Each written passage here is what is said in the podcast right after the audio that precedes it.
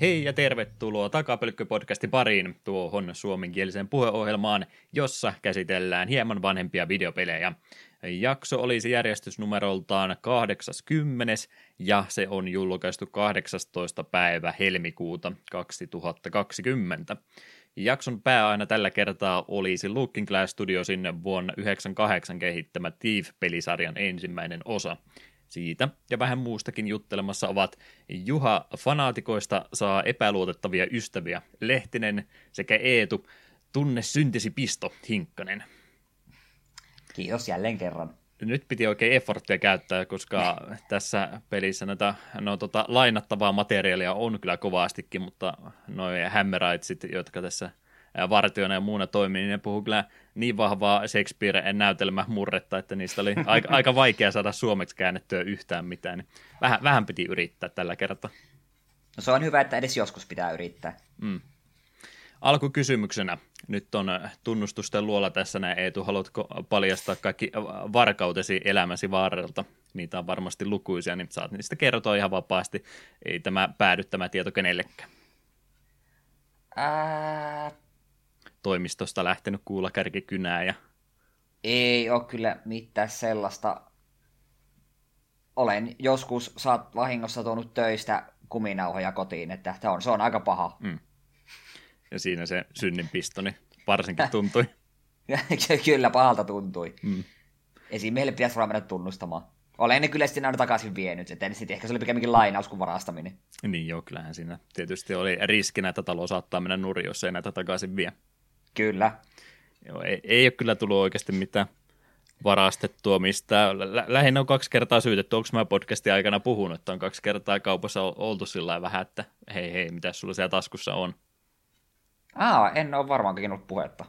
Ihan tosi, no ei nyt mahdottoman pienä mutta alle 10-vuotiaana kumminkin, kouluikäisenä kumminkin, niin en tiedä minkä takia kaupassa kävi jotain karkkia tai muuta teki mieli ja pyöritteli erinäisiä objekteja kädessä ja oli menossa kassalla ja totesi, että en mä haluakaan näitä, vein ne pois ja sitten käveli muina miehenä vaan kassalta ohi, niin siinä tuli ainakin tätä kerran sillä ja katsoi, että hei hei, mitä sulla on nyt oikein, mitä, mitä sä oikein meinaat? No minä vein kaikki takaisin, en mä halunnut mitään se, siitä on traumat sen verran jäänyt, että mä en edelleenkään tänä päivänä, niin jos mä en kaupasta löydä sitä, mitä mä lähdin hakemaan, niin on pakko ostaa jotain muuta, koska tyhjin käsin ei voi lähteä todellakaan yes. pois paikalta. Mm. On minullakin pari kertaa tuollasta käynyt. Tästä me on saattanut jopa puhua podcastin aikana, en ole täysin varma. Se oli silloin Savonlinnan gigantissa, siinä oli Mie ja pari muuta. Muistaakseni sieltä ollut mukana. Siellä mm. oli niinku tar- alennuksessa nämä, nämä ulkoiset kovalevyt, niin meitä oli kolmi jätkiä, jotka kaikki napattiin samalla kovalevyt. En muista miten paljon se maksoi se kaksiterainen. Se on mulla edelleen käytössä tuolla jossain ja hyvin toimii. Niin käytiin ne ostamassa ja se sitten myyjä unohti ottaa siitä tämän, just tämän hälytys sydämin pois, joka alkaa se hälytyksen, niin kun käveltiin ovesta, niin kaiken kolmen kohdalla rupesi huutamaan, niin sitten se tyyppi oli vasta, aah niin joo, että enpäs muuten ottanut niitä pois. No, että menkää vaan, että kyllä me tiedät, että ne, ne vaan ne on. Niin sitten joku kerta minulla kävi, itse olin Joensuussa käymässä, että minulla oli kyseinen kova levy, levy tuossa omassa paketissa mukana, mm. no repussa. Ja paikallisessa sittarissa kun poistui, niin rupesikin hälyttimet huutamaan ja oli vähän hämmentyneenä. Ja sitten se vartenkin tuli paikalle ja kat, oli se tutki mun tavarat ja katsoi, no eihän täällä mitään. Ja sitten me yhtäkkiä, mitä hetkinen, että me ollaan tämä kova levy täällä mukana, että olisiko se siinä, ja sitten se, sitä tutkii, ja katsoi, joo, täällähän on tämä hälyti, että siitä, siitä se oli ottanut tai tunnistanut laitteet, että hei hei, nyt yrittää jotain mennä ohi, vaikka mm. sieltä kaupasta edes olekaan, niin... Niin, samoin Päällä päästiin. käyttö. Jep. Pitikö, sen, mennä, sen jäli... pitikö mennä takahuoneeseen näyttää ja laittaa piuhat kiinni, että hei, täällä on tavaraa jo sisällä, joudut näyttämään sun anime-kokoelmassa sieltä, että mitä kaikki oot sieltä varettanut. Ness, ei, ei, pelit ja kaikki lainatut ja muuta mukava. Niin ei sentään joutunut, siinä olisikin ollut hyvä, koska ajattelin, no mitä, onko sulla mitään, mitään laittomassa laatua tällä kovalla ei, ei, ei, tietenkään, siellähän on vain koulutöitä ja valokuvia, mm. ei mitään muuta. Ja koko albumi piti käydä läpi, että mitä kuvia on otettu. Jep. Joo, viime kesänähän mulla oli, mä menin ne tota, samaan kauppaan, mistä oli farkut ostanut, niin takaisin mä muista, sanoinko mä siitä silloin, mutta... Ah, siitä on ollut mm, puhetta, joo. Joo oli jäänyt kanssa, hälytin sinne jonnekin lärpäkkeiden väliä ja mennä sitä tajunnut sitä pois ottaa. Ei muuta kuin muina, muina miehenä takaisin kävelee. Tietysti vähän helpompi selittää, kun menee kauppaan ja siinä kohtaa rupeaa jo hälytys niin. soimaan, että nyt on ma- maailman huonoin varas liikenteessä. Ei, siinä olisi tietysti pitänyt todeta, että nämä se rikollinen pa- palaa tänne paikalle jälleen kerran. Nyt Jep. otetaan kiinni. Vähän Jep. nuijaa takaraivoin. Kierrätyspisteelle viedään ruumis. Näinhän se toimii. Kyllä. Joo, eipä ollut meillä nyt siis syntiä tässä se enempää paljastettuna valitettavasti liian rehellisiä ihmisiä. Mm, sulla oli kuuma linja poliisille. Mm, niin oli tässä, näin mä laitan kaikkia kiinni. Ei tästä tosiaan mitään tallennetta kumminkaan jäämässä. Jep. Jeps, jeps. Mitäs, onko Eetu ehtinyt pelailemaan muuta mukavaa tässä viime aikoina harrastelemaan? Joo, onhan tässä vähän kere nyt Iisakki jatkuu. Ehkä en siitä niin hirveästi muuta puhu kuin, että onhan se nyt Piru, Piru niin älyttömän hyvä peli. Tekemistä riittää siinä edelleen. Pitäisi sekä katedraalia että Sheolia vedellä vielä muutaman kerran läpi, että pääsisi etenemään. Ja sitten Hashiakin pitäisi vähän pieksemässä. Me vähän har, harmittaa, kun eräs runi meni todella hyvin ja oli ei ollut helttiä, ei ollut hirveästi, mutta mulla oli todella kovat damagit ja muut, ja katsoin, että hei, että nyt jos ihan saameenko me Sheolin vai katedraalien läpi menee, sen verran hyvä on, mutta otin riskin, kun auki niin reitti Blue Wombiin ja Hashia vastaan meni, ja kolmassa sille helteistä jäi. Sitten, sitten lähti multa henki, niin se jäi vähän harmittamaan, että lähellä oli Hashin kaataminen, mutta ei sitten. Jonain päivänä. Ky- kyllä se vielä. Ja on me mielestäni Hashin silloin ihan Steamissa pelatessa niin vetänyt muutamankin otteeseen, mutta se Delirium vähän pelottaa, että se ei vissi ole kauhean kiva bossi. Niin, sekin on. No niissä just niin Hassissa ja Deliriumissa taitaa olla jotain ähm, ihan koodauksen puolta estetty, että jos, jos tulee niitä oikein hyviä runeja, että damage modifierit jo moninkertaistunut siinä, niin niillä taitaa olla jotain tämmöistä äh, estettä siinä, että vaikka sulla olisi oikein kova damage buildi, niin niitä ei pysty X määrää enempää vahinkoa kerralla tekemään, että ne Joo, on niillä on joku... vähän vaikein, vaikeammiksi tehtyjä. Joo, niissä me oon itse kyllä käynyt, että ne kaksi, ja en muista oliko vielä joku muukin, olisiko ollut Ultra Creed, niin niillä on just se damage multiplayer resistance, että ni, ne eivät, eivät, niitä ei pysty sille yksi tai kaksi shottailemaan niin kuin muita bosseja mm. vahvoilla raneilla. Että jonkin verran joutuu jopa patterneen siinä opettelemaan. Jep.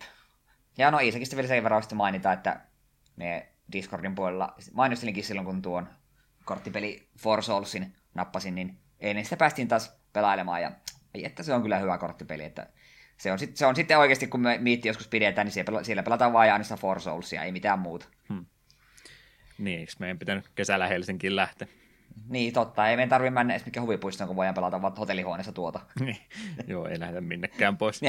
Tää, ei mihinkään linnanmäkeen mene ja heurikatkin kiertää kaukaa, että ne vaan jäädä Jep. neljän seinän sisälle pelaamaan lautapeli. Kyllä. Ehkä poromakiassa voidaan käydä nopsaan pyörähtämässä. Totta. Mutta joo, sen lisäksi ihan noita videopelien puolelta, niin Joka Leile and Impossible Lair tuli alennuksista napattua jonkin aikaa sitten. Meistä ekasta Joka Leilestä puhuin silloin, olisiko se joulu alla ollut, kun meistä pelailin. Mm. Niin se jätti mut vähän silleen kylmäksi. Ei se nyt huono peli ollut, mutta ei ehkä ollut ihan myy juttu. Mutta sitten taas tämä jatkossa minua kiinnosti, kun tätä oli kehuttu huomattavasti enemmän. Ja toisin kuin ensimmäinen peli, niin tämä on ottanut todella paljon vaikutteita Donkey Kong Countrysta. Että Tropical Freeze tulee hyvin paljon tuolta pelatessa mieleen. Ja kaksi tasolla on kivoa ja tuo oli ilmeisesti pitäisi olla hyvä semmoinen, niin rupesin sitä pelailemaan. Ja täytyy kyllä myöntää, että olen tykännyt aika paljonkin. Sitten, siinä on itse varsin mielenkiintoinen tämä pelin perusidea, koska siihen aloitat heti tutorial-osuuden jälkeen peli viimeisestä kentästä, tästä nimikko Impossible Lairista. Ja sulla on täys mahdollisuus, että pelaat sen sille hetkellä läpi. Ei se helppoa tule olemaan, mutta se on mahdollista. Mutta heti kun kuolema korjaa sinne ekan kerran, niin lennät maailmankartalle ja sitten tulee vähän pohjusta, hei, että tuo on kyllä aika paha tuo paikka, mutta hei, jos se pelailet näitä muita kenttiä läpi, niin niissä saa sellaisia ampiaisia pelastettua Beat, beat, Beat, eli Battalion ja Bean yhdistelmän niin näitä saa unlockattua ja jokainen vapautettu piitälion vastaa yhtä hitpointtia sinulla viimeisessä kentässä. Eli niitä on maksimissaan pelissä 48, niin se kun olet käynyt 40, kaikki 48 keräämässä, niin se pystyt ottamaan 48 ylimääräistä osumaa kyseisen viimeisen kentän aikana, joka on ilmeisesti 20-30 minuuttia per yritys, että se on semmoinen aika pitkähkö, jos sen haluaa läpi asti vetää, ja Muista on aika hauska mekaniikka, että se pystyt teoriassa tarpeeksi hyvää, niin siellä voit vedä sen viimeisen, tai pelin läpi siihen puoleen tuntiin, että vedät sen ykkösellä sen vi- kentän läpi, ja voit milloin tahansa mennä yrittämään, että se voit myös käydä hoitamassa kolme kenttää, sillä no niin, mulla on riittävästi hitpointteja, nyt ruvetaanpa vetelemään tuota. Se on musta aika jännä, ei mulla äkkiselleen tule mieleen mitään muuta tasoloikkaa, tai oikeastaan mitään muutakaan peliä. No ehkä voisi Breath of the Wildissakin siihen, mutta käytännössä suoraan kyllä juosta kanonia vasta, jos haluat, mutta ei se kyllä suositeltua sekään ole. Hmm. Eikä se sieltä ala. Niin, se on totta. Niin, no varmaan semmoinen asia, kun on lähdetty miettimään, että minkälainen peli tehdään, niin tuo on varmaan se kulmakivi, minkä ympärille koko pelistä rakennettukin on. Jep. Ö, ja. Mitenkäs se oli tämän kanssa, kun tästä ei niin paljon puhetta ollut kuin sitä 3D-tasoloikasta, että oliko tämä nyt joukkorahoitettukaan ollenkaan vai tuliko tämä vain sitten semmoisena ulos? Minun käsittääkseen tässä ei ollut joukkorahoitusta. Näin me on käsittänyt. Voitot, mitä saatiin, niin tähän sitten laitettu. Jep, näin, näin olen käsittänyt. Ja niin, no me aiemmin sanoin, niin, niin tätähän on ollut ihan kiva pelata. Siellä TKC tulee tosi vahvasti mieleen, niin se on mukavaa, simppeliä ja salaisuuksia mukava etsiä. Ja sitten siinä Overworldissa on muutamia puzzleja, mitä avulla saa avattua uusia kenttiä ja sitten löytää myös näitä muutaman piilotetun Piitellionin. Ja tässä on musta aika hauskasti, kun tässä on ilmeisesti 20, niin kuin, 20 eri kenttää, mutta kaikissa kentissä on joku overworld-pusle tai joku tämmöinen, jonka kun se ratkaiset, niin siitä kentästä aukeaa semmoinen niin kuin, jonkinlainen muokattu versio. Yksinkertaisesti saattaa olla semmoinen, että okei, tämä tehdaskenttä, niin siellä muutit veden kulkua niin, että sinne virtaa vettä, niin nyt se peli onkin, tai tämä kyseinen kenttä onkin under, tai tuo vedenalainen kenttä. Tai sitten jos se saattaa olla, että siellä kentässä on tuulee tai jollain muulla tavalla on muokattu. Niin ne on ihan hauskoja, kun niistä pääsee näkemään samat kentät vähän niin kuin uusin silmin. Joissakin sinne vielä menee käänteisenä, että lähdetäänkin lopusta alkuun, ja totta kai siellä on jotain muutoksia myös tapahtunut. Mm. Niin se on ollut ihan hauska systeemi. Mut sitten... ihan täysverinen 2D-taso loikka. Kyllä. Ja se, mitä nyt on vähän lukenut tuosta Impossible Lairista kentästä itsestään, niin Mä olisin sitä pari kertaa käynyt ihan vitsillä kokeilemassa, siis tietoisena, että ei tämä vielä varmaan läpi tule menemään, että se on sen verran hankalaksi tehty, että, että peruspelaatetaan vaatii, vaatii tosiaan sen, että lähes kaikki on kerran, että se rupeaa menemään, niin se näytti prosenttina, että pääsinkö minä noin viidesosan. Mun viimeisimmällä yrityksellä mulla, mulla oli 15 näitä, näitä hitpointteja käytettävissä. Niin, niin, mitä nyt netistä on lukenut, niin moni on vähän harmitellut sitä, että tuo The Impossible Lair itsessään on vähän jopa turhankin impossible, että se vaikeusaste hyppy niistä muista kenistä tuohon on aika korkea. Ja sen kyllä huomasi, että hei, tämä vaatii huomattavasti tarkempaa tuo meininkiä tämä kenttä kuin on mitkä muut. Että se on vähän silleen hölmöä, kun muu peli on suhteellisen simppeli ja helpohkoa, niin sitten tuo onkin sitten semmoinen lähes tiiliseen sun edessä. Mm. Toki jotkut on kyllä sanonut, että no ei se niin paha ole, että jos sä käyt sitä muutaman kerran ylilätte, niin täysille helteille, niin kyllä se menee. Mutta sitten jotkut myös sitä huomaat, että on se vähän mälsää sille, että kun se on niin pitkä, niin jos sä kuolet viimeisen bossin viimeiseen vaiheeseen, niin se on 20-25 minuuttia, mitä sun pitää pelata uudelleen, koska tuossa ei kuitenkaan minkälainen tavalla checkpointteja ole. Sulla on ne vapaututut hitpointit käytössä, ei muuta. Ja kun tuossa pelissä myös saa semmoisia erikoistoniikkeja, mitkä antaa tiettyjä erikoiskykyjä, niin niitä esimerkiksi ei pysty tuossa Impossible myöskään käyttämään, joka on vähän jännä systeemi, että se niin kuin vie sul, niin että se vie sulta kaik, kaik, oikeastaan kaiken helpotuksen pois. Et siihen porukka myös toivon, että olisi ehkä vähän parempi, jos tässä olisi joku just juttu, että vaikka tiettyjen Pitalioiden vapautusten jäljiltä sinne aukesi vaikka checkpointti johonkin kohtaan tällaista, että ei tarvitsisi kuitenkaan sitä kenttää aina alusta vetää, niin saa nyt nähdä. Me ajattelin joka tapauksessa kaikki nämä Pitalionit kyllä käyvän vapauttamassa – ja sitten jos minusta tuntuu, että tuo Impossible Air tai silti tuntuu liian hankalalta kentällä, niin voi olla, että jätän sitten pelin siihen. Mutta katsotaan, katsotaan. Mutta vaikka, vaikka väittäisin myös, että vaikka myös se viimeinen kenttä jäisikin läpäisemättä itseltä, niin silti olen kyllä tykännyt tähän mennessä jokaista sekunnista tuon pelin kanssa, niin en jää katkeraksi. Hmm. Miten jos joku lähtisi tätä pelaamaan nimenomaan sillä ajatuksella, että mä en halua nähdä yhtään mitään muuta tästä pelistä kuin tämän viimeisen kentän, vaan sanoit, että se heittää sen maailmankartalle ja muuta, niin pystyykö mä mitenkään fiksusti sitä tekemään sillä että se ei koko ajan heitä mua sitten pois sieltä kentästä ja joudu alt F4 peliä tota, alas kokonaan ja käynnistää uudesta. Että pystyisikö Ää, si- mä pelaamaan sellainen pelkästään tämmöisenä haasteena, että mä vaan haluan tuota tota vikaa kenttää yrittää, äläkä edes tarjoa mulle mitään muuta. Minun mielestä se kuitenkin se ekan kerran jälkeen, kun se heittää maailmankartasta sanoo, että hei menepä tuonne, niin sen jälkeen, jos se sitä kenttää yrittää, niin aina se voit kuollessa yksinkertaisesti painaa, että retry. Hmm. Että se ei, et joudu aina maailmankartalla valitse sitä kenttää uudelleen ja uudelleen. Ja tuohonhan on tuo, tuo yksi achievementti laitettu tuohon peliin, Golden Try, joka on, että läpäise Impossible ilman, että käyttäisi maailmankartalla. Eli sen pitää onnistua just sillä ekalla yrittämällä. Jos se kuolet, se peli käyttäisi, siellä maailmankartalla, niin sitten Golden Tryta et saa. Et siitä porukka oli vähän nihkeessä, että äh, että että aina, kun, aina kun se feilaat sen yrityksen, niin sit sun pitää myös aloittaa uusi save mm-hmm. kokonaan. Ja katsoa, intro, intro ja se pieni tutorial pelailla, niin se on vähän, että eh. Niin. Mutta kyllä muutama uhria kuitenkin maailmasta löytyy, jotka sen Golden Trine ovat vetäneet, ja respektit heille. ei tule, en tule itse yrittämään sitä. Ei, kuulostaa siis semmoiselta kategorialta, mitä ei välttämättä GameStone Quickin kannata ottaa mukaan. Ei ko- välttämättä. kompastuu viimeisellä minuutilla, niin oho, otetaan alusta, reset. Jep. Ai, se piti kyllä vielä sanoa, että se on vähän harmillista, kun tuossa pelissä ei muuten ole bosseja ollenkaan, mutta tuo Impossible Lairin aikana tätä pahista vastaan taistellaan kentän aikana vissiin kolme vai neljä kertaa, niin se on että niin, käytännössä pelissä on vain yksi bossi, josta on neljä vai kolme vai neljä eri variaatiota, niin vähän, vähän mälsää silleensä. Kyllä me muistan ne DKC-peleissä, niin ne bossit on ollut ihan kivoja, niin vähän harmissa tuohon ei ole mitään sellaisesta laitettu tuon vikan bossin lisäksi. Hyppää kolme kertaa päälle. No niin, mutta on myös kuitenkin vähän vaihtelua tasoloikinnan mukaan. Joo, siinä oli oikeastaan mun suurimmat pelailut. Sitten tähän kohtaan me nopsaan heitän shoutoutit, joka oli eilen hyvin hämmentävää, kun täällä iltaa istuttiin ja vähän vahingon kautta päädyin puhumaan videopuhelussa hetken ihmisen kanssa, joka oli tunnisti mut äänestä ja paljastui, että kyseinen herra on meitä kuunnellut omien sanonsa mukaan joku noin parisen vuotta, että melkein alusta asti, että kiit- kiitokset. Oli hämmen, hämmentävää yhtäkkiä illalla keskustella ihmisen kanssa, joka on meitä kuunnellut, jo ketä en, en millään muulla tavalla tunne, että kiitokset sinulle. Toivottavasti tätä, tämänkin jakson vielä kuuntelet ja pahoittelen, että olin humalassa. niin. Miltä nyt tuntuu olla e-famous ja onko menestyksestä joutunut jo kovastikin kärsimään?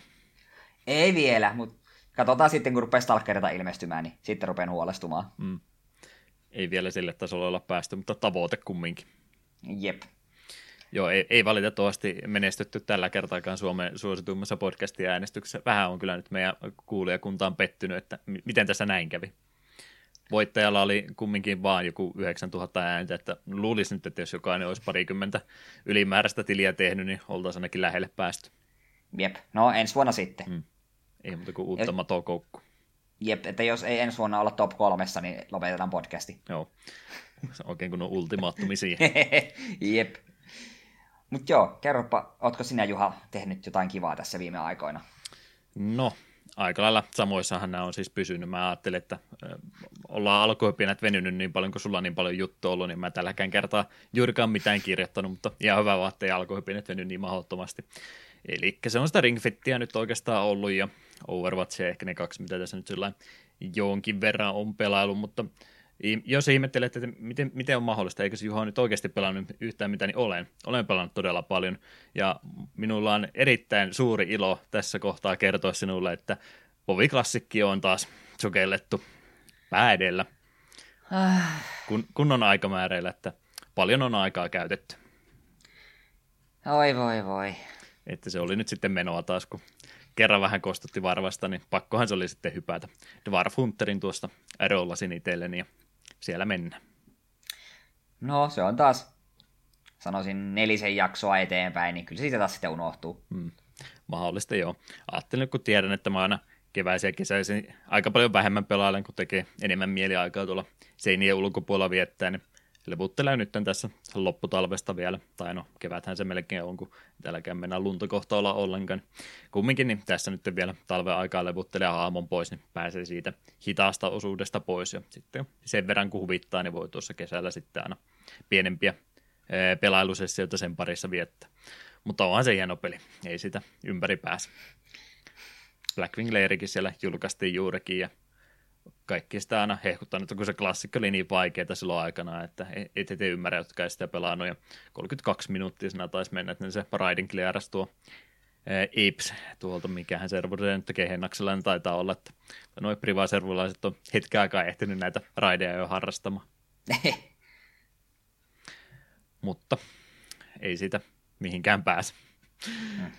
Burning Crusade klassikkia kanssa odotellessa, että siihen voisi vielä enemmänkin aikaa laittaa. Ne on ne kaksi, mitä sellainen kiinnostaa, että no siis joo, Burning Crusade tuli koko lisärislain pelattua, oli mulla siinä joku puolen vuoden taukovälissä, kun mä ajattelin, että nyt, nyt täytyy lukion tota viimeisiin kokeisiin panostaa tai ylioppilaskirjoituksiin siis panostaa kunnolla, niin siinä mä pidin jonkun puolen vuoden tauon, mutta muuten tuli kyllä Burning Crusadeakin aika paljon pelattu. Se nyt oli vähän omat ongelmat, kun me oltiin vielä kun mikä tyhmiä ihmisiä siihen aikaan sen pelin kanssa ja muutenkin haluttiin omassa kaveriporukassa vaan pelata, niin jäi sieltä loppupäästä aika paljon tavaraa myös PCn aikaa näkemättä T5 ja 6 kontentti oikeastaan kokonaan näkemättä, niin jos niitäkin servereitäkin sitten vielä jossain vaiheessa tulee, niin siihen tulee ainakin hypättyä. En tiedä sitten miten Lich Kingin kanssa, että sehän nyt on, mitä molemmat hehkuttaa, että sen aikainen ää, hetki oli, no se oli se suositu aika, kun oli yli 12 miljoonaa pelaajaa muutakin, niin muistan, että se oli se omallekin porukalle se aika, kun oli kaikki eniten sitä pelaajakuntaa siinä omassakin kaveripiirissä sitä pelaamassa. Mä en tiedä, haluanko mä sitä välttämättä pelata uudestaan enää. Se oli kumminkin sitä aikaa elämästä, kun se oli se minimissään kahdeksan tuntia päivässä bobbia joka ikinen päivä. Niin mä en tiedä, haluanko mä tähän, tähän enää palata. Se on ehkä vähän semmoinen synkkä hetki elämässä, että välttämättä en halua sitä uudestaan kokea.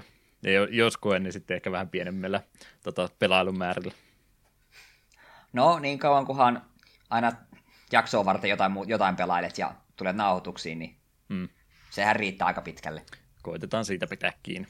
Tai sitten mä aloitan sen Bovi-podcastin niin kuin mun piti toissa vuonna tehdä. Niin, no. Oletko valmis siihen tulemaan mukaan? ei, ei pahoittelen. No. Se, siitä, sille joudun sanomaan, että ei. Hmm, voi voi. Ei sitten. Katselupuolta jonkin verran tuossa harrastin. Minkälaisia muistikuvia ei tulla on Matrix-elokuvasarjasta? Olen ykkösen joskus kattonut tai jopa, jopa VHSltä, jos en ihan väärin muista. Mm. Oliko VHS vielä silloin? Joo, oli totta kai. Matrix nyt toki oli varmaan se yksi isompia DVD-julkaisuja siihen aikaan, milloin se vaihtuminen rupesi tapahtumaan, mutta kyllä mä ainakin VHSllä vielä valtaosaan kattelin tuohon aikaan. Joo, olisiko auto mielikuva, että Serkku olisi VHS meille tuonut ja silloin, silloin ota se vähän, tai silleen päädyin itse katsomaan, kun isoveli sitä katsoi myös. Noista myöhemmistä, tai ne kaksi muuta Matrixia, niin olen ehkä nähnyt. Mm. Mielestäni ainakin kakkosen on nähnyt. Mutta ei ole semmoisia elokuvia, mistä me niin hirveästi välitän. Että minulle ne on vaan leffoja muiden joukossa. Joo, vähän samalla statuksella ne itsellekin jäänyt. Silloin kaverit hehkutti, että nämä täytyy heti katsoa, kun tulos. Ja kyllä mä siis ykkösen muistan, ja se, nyt kun mä kattelin noin kaikki kolme uudestaan, mä varmaan aina kerran olin kaikki nähnyt aikaisin, että ei, ei se enempää muisti kuin vielä ykkösen muisti vielä aika hyvin. Se on ihan pätevä leffa semmoisena. Ei oikein tuntunut siltä, että nuo jatko mitenkään olisi välttämättömiä ollut, että ne olisi kyllä voinut ihan suosiolla skipata sitten kokonansa siitä ylitte. Mä ajattelin, että mä kolmosen lopun olisin muistanut aika hyvin ulkoa, mutta voi olla, että mä en ole sitä ehkä koko leffaa nähnyt ollenkaan, koska mun muistikuvat siitä, miten äh, mielestäni tuo sarja loppui, niin ei, ei se mennyt ollenkaan niin, että voi olla, että mä oon vaan kuvitellut nähneeni ton kolmososaa joskus, mutta no, molemmat kakkonen ja kolmonen oli, oli kyllä vähän semmoisia turhan kevyitä toimintapläjäyksiä, vaan en, en niistä kyllä voi väittää kovinkaan paljon nauttineen. Ykkönen kumminkin ihan semmoisenaan toimii edelleenkin aika hyvin. Ehkä vähän siitä aikaa ajan ohi, johtuuko sitten siitä, että on niin paljon parodiota nähnyt noista Matrix-taisteluista eri näissä elokuvissa, jos muistat about 10 vuotta taaksepäin, kun tuli näitä tämmöisiä crazy-elokuvia kovastikin. Sekin oli aika mielenkiintoista aikaa meidän elämässä. Joo, niin scary movit ja kaikki nämä mitä, sinne, mitä niistä ikinä tulikaan. Hmm. Ja kyllä jokaisen parodia-elokuvan niin pitää jo Matrix-kohtaus pistää. Niin. Siitä huolimatta mä en Kang Pouta halua pilkata, koska se on yksi parhaimmista elokuvista. Siinäkin oli tämmöinen Matrixin parodia pätkä siellä loppupäässä.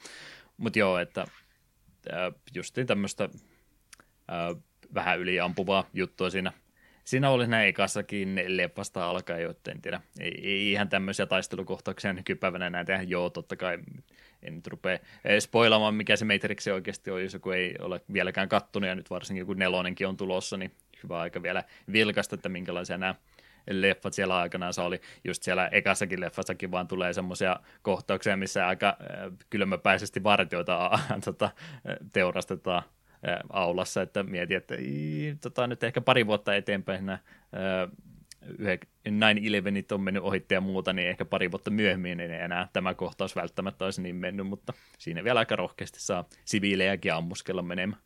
Mm. Mutta joo, Netflixistä nämä kaikki kolme löytyt, jos, jos kiinnostaa vilkastaa, niin kyllä se ykkösen, ykkösen vielä kehtaa katsella ainakin. Siihen voi sitten ihan hyvällä omalla tunnolla pysäyttää.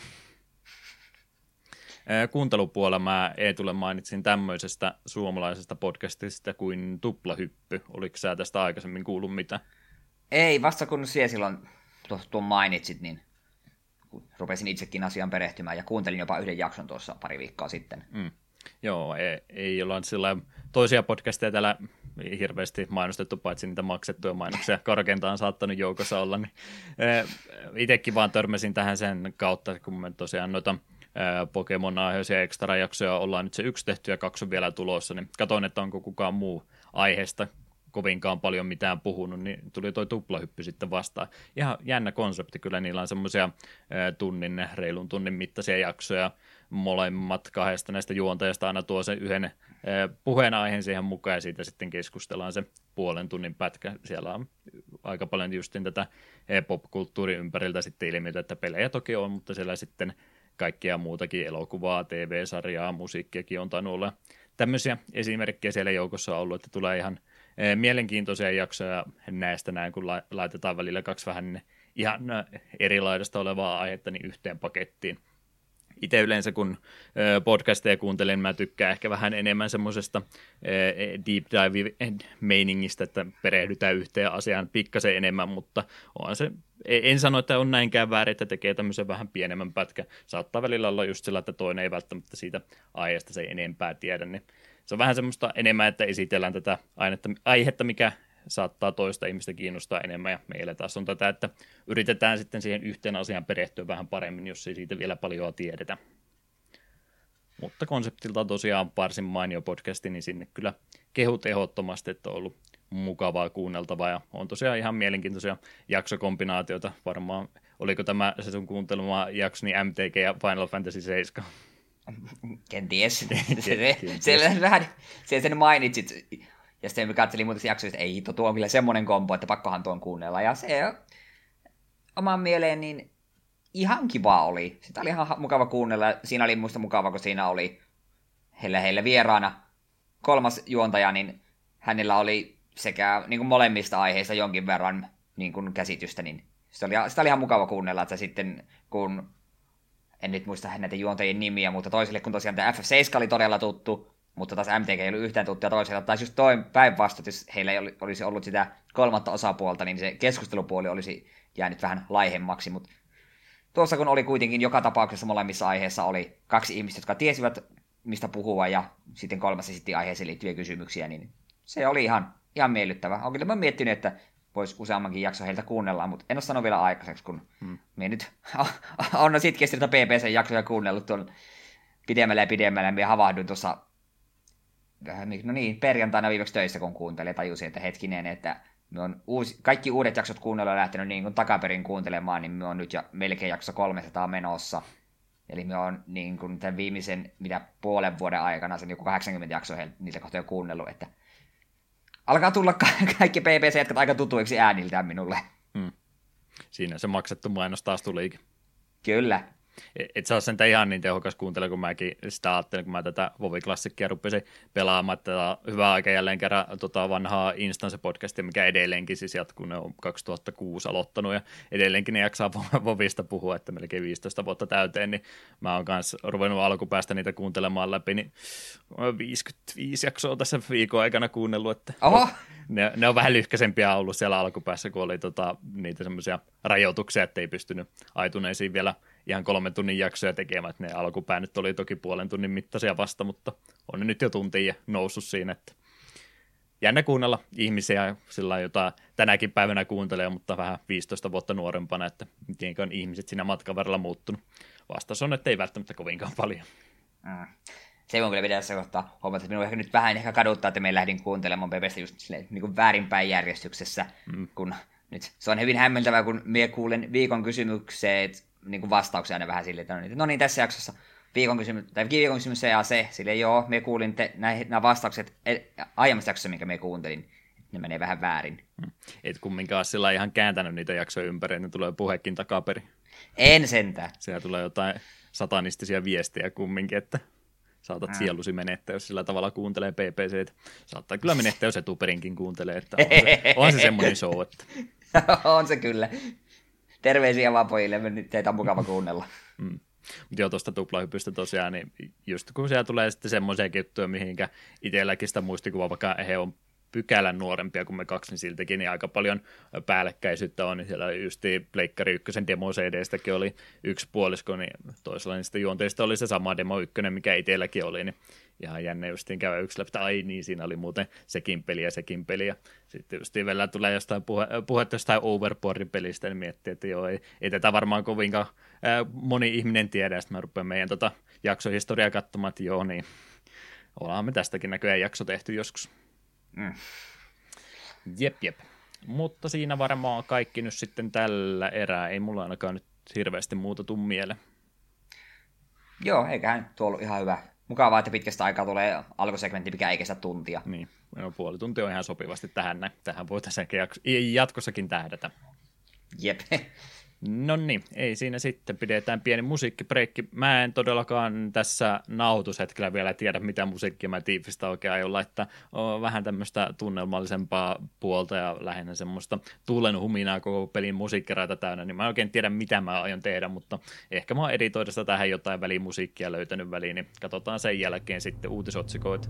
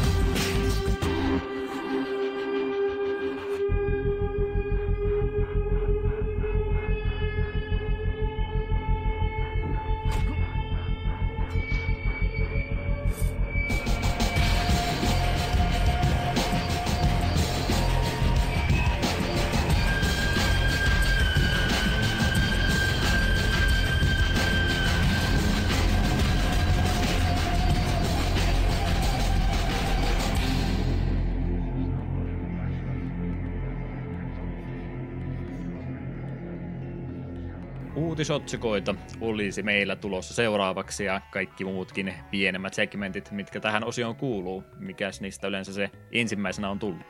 No, tässä kohtahan tulee tietysti tänä päivänä pelihistoriassa, eli mitä tapahtui 10, 20 ja 30 vuotta sitten jälleen kerran Corridors of Time soimaan sinne taustalla. Se on yleensä aina se viimeinen hetki, kun mä oon laittamassa jaksoa pakettia ja mietin, että nyt on jotain pielessä. Sitten mä huomaan, että Corridors of, Corridors of Time on unohtunut laittaa tähän näin taustalle. Ainakin yksi jakso on semmoinen, minkä mä oon unohtanut sen laittaa kokonaan, että siitä jos joku mainitsee, että mikä jakso se oli, niin ei tuo luvannut ison lahjan siitä sitten lahjoittaa. Okei, okay, hy- hyvä tietää. Silmät pyörii sillä ajan paniikissa, että mitä nyt tapahtuu. 18. päivä helmikuuta vuonna 2010, eli 10 vuotta sitten, mitä silloin olisi tapahtunut. Tänä päivänä olisi Japanissa julkaistu tämmöinen PSP-peli kuin Gladune This is an RP, RPG, System Prisman kehittämä ja Nipponitsin julkaisema peli. Kyseessä tuommoinen toimintaroolipeli, jossa on aika paljon sisältöä randomisti generoituna, eli luolastot on ihan randomisti heitettyä myös itse pelihaamonkin pääsee aika vapaasti itse pikseleistä rakentelemaan mieleisen näköiseksi. Kustomointia siis tuosta pelistä paljon löytyy. Ja myöskin tänä päivänä tuolla Japanin suunnalla oli julkaistu Resident Evil 5 tuo Gold Editioni Pleikkari kolmoselle. Tämmönen päivitetty versio tuosta alkuperäisestä Ressi 5. Onko näistä kummastakaan mitään käryä? No, Ressa Vitoinen, Vitoinen oli, tuli mainittua varmaan viime jaksossa kohtalaisen hyvin myöskin meidän molempia kokemusta Sempelin kanssa, niin siinä ei tarvitse sen enempää mennä. Menkää kuunnelkaa aiempi jakso siis, voisin mm. sanoen, jos on vielä kuule- kuulematta. Ja no, tuo Gladun on täysin tuntematon. Se pistää kyllä silmänsä Nipponichin julkaisema, että Nipponichin ainakin omat pelit on todella mainioita. Ja myös on jonkinlaista äh, niin kuin, hienoutta siinä, että pelin nimessä kerrotaan, että mitä genreä tämä on. Niin, ainakin kukaan se ei, selvää, mistä on kyse. Niin, ei kaupassa voi erehtyä. Välillä kyllä tulee vasta niitä pelejä, että ei nimen ja tuon coverin perusteella että mitäköhän genreä tämä peli edustaa, mutta ei, tämä kertoo. Tämä on RPG, piste. Tietysti japanilaiset taas kerran typottanut kuin NRPG. Että eihän tämä nyt mene oikein alkuun. No, kuitenkin. No, yritys oli tärkeä. Mm. Tuo ja J puuttuu, J puuttuu edestä, tuo kuin JRPG ole. Ja niin, niin, miksei ole sitä siihen tajunnut laittaa omituista. Tota, tota, varmaan tuolla Japanin suunnalla tämmöisiä PSP RPGtäkin siellä olisi aivan hirmuinen määrä, että sinne jonnekin Akihapara liikkeeseen ja pyörähdät silmät kiinni ympäri ja osoitat johonkin suuntaan, niin todennäköisesti sormi osuu johonkin PSP JRPG. Mm. Taisi nyt sille alustalle aika, aika monta tullut. Mm.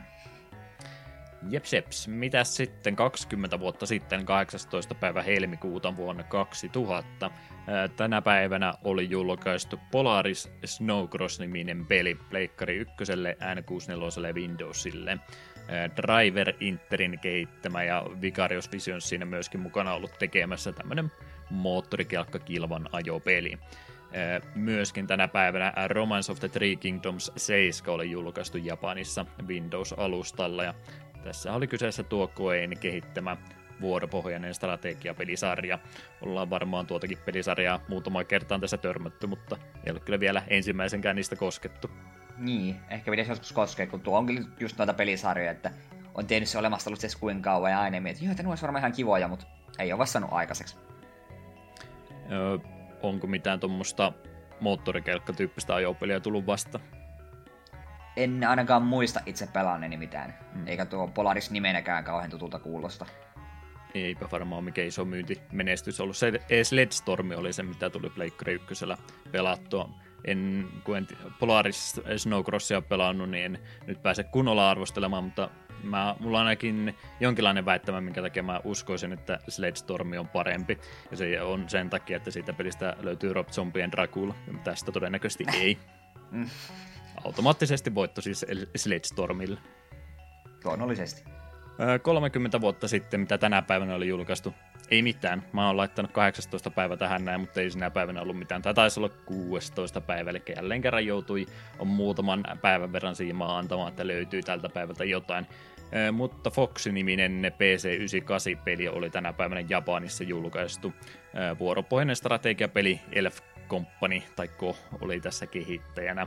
Ja näinkin syvällinen strategiapeli on kyseessä, että pelissä tuo punainen armeija hyökkää siniseen valtioon ja siellähän se tärkein resurssi on siis uhattuna, eli tytöt on siellä nyt vaara, vaaran alla ja välivideoissa ja muissakin kohdissa niin aika riskiä materiaalia löytyy, että tämä on siis ei tule suunnattu peli kyseessä. Niin, koska, koska mä niin tunnustamaan, että on pelannut Hyper... Äh, apua, mikä sitten se pelin lisällä nimi se on? Mm. Hyper Dimension Neptuniat on mennyt pelaamaan, niin nyt minut on leimattu. Hmm. Aika sööttiä, kun yritit esittää, että et muista sitä nimeä ulkoa. Eikö hetken, hetkellisesti oikeasti... Me... Hetkinen, ja sitten se tässä se Pleikka 4 taas olla Mega Dimension tai hmm. sinne päin. En muista, no kuitenkin. Voit tuo esityksen jo lopettaa, kyllä mä ymmärrän. ymmärrän. niin, niin mulla siis julistetaan, mulla on teillä talo täynnä. Hmm. Joo, aika paljon, kun tuota Japanista noita vanhempia PC-pohjaisia pelejä katsoo, niin aika monet on sitten just tämmöistä, että ei ottanut ihan nuo ikärajoitukset olla niin syynnäksen alla vielä tuohon aikaan, että aika paljon tämän tyyppistä peliä sieltä joukosta löytyy sitten. Mm.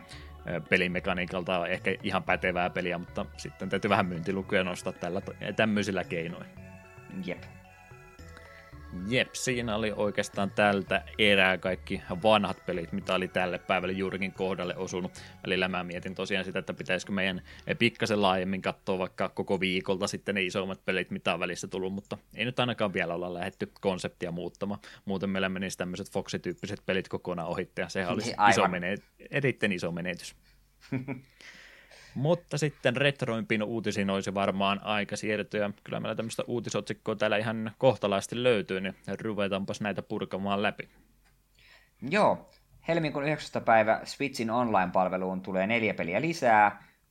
Super SNESille tulee Popen Twinbee ja Smash Tennis, ja sitten Nessille Shadow of the Ninja ja Eliminator Board Duel. Täytyy kyllä nyt myöntää, että ei ihan hirvittävästi hetkauttanut nämä lisäykset minua.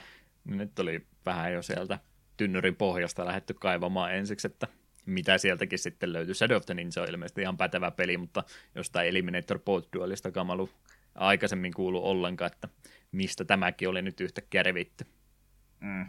Ilmeisesti tuo Twin Bee on ihan ok tällainen shoot mappi, mutta en tiedä. Olisivat ehkä ne voineet jotain parempaa laittaa, koska siellä Nessin peleissä niin olisi aika paljon kaikkea kivaa, mitkä tuonne vielä kelpaisi. Mm. Et, hiukan harmillista, että edenkin kun... Oliko nämä nyt ekat vai tokat lisäksi, lisäksi SNES-pelejä? Toiset taisi olla. Yleensä ne oli mun mielestä jotain tullut välissä. Älä kysy tarkemmin, että mitä. Joo, mutta kuitenkin niin tuntuu vähän nyt sille ölmöltä, että kun eikö se nimenomaan nyt pitäisi ne parhaat nimikkeet ruveta tiputtelemaan, ja sitten kun ne parhaat alkaa olla, niin sitten voi tiputtaa tämmöisiä ei niin merkittäviä. Mm. Vähän harmillista, mutta toivotaan, että jatkossa tulee sitten vähän kovempaa settiä.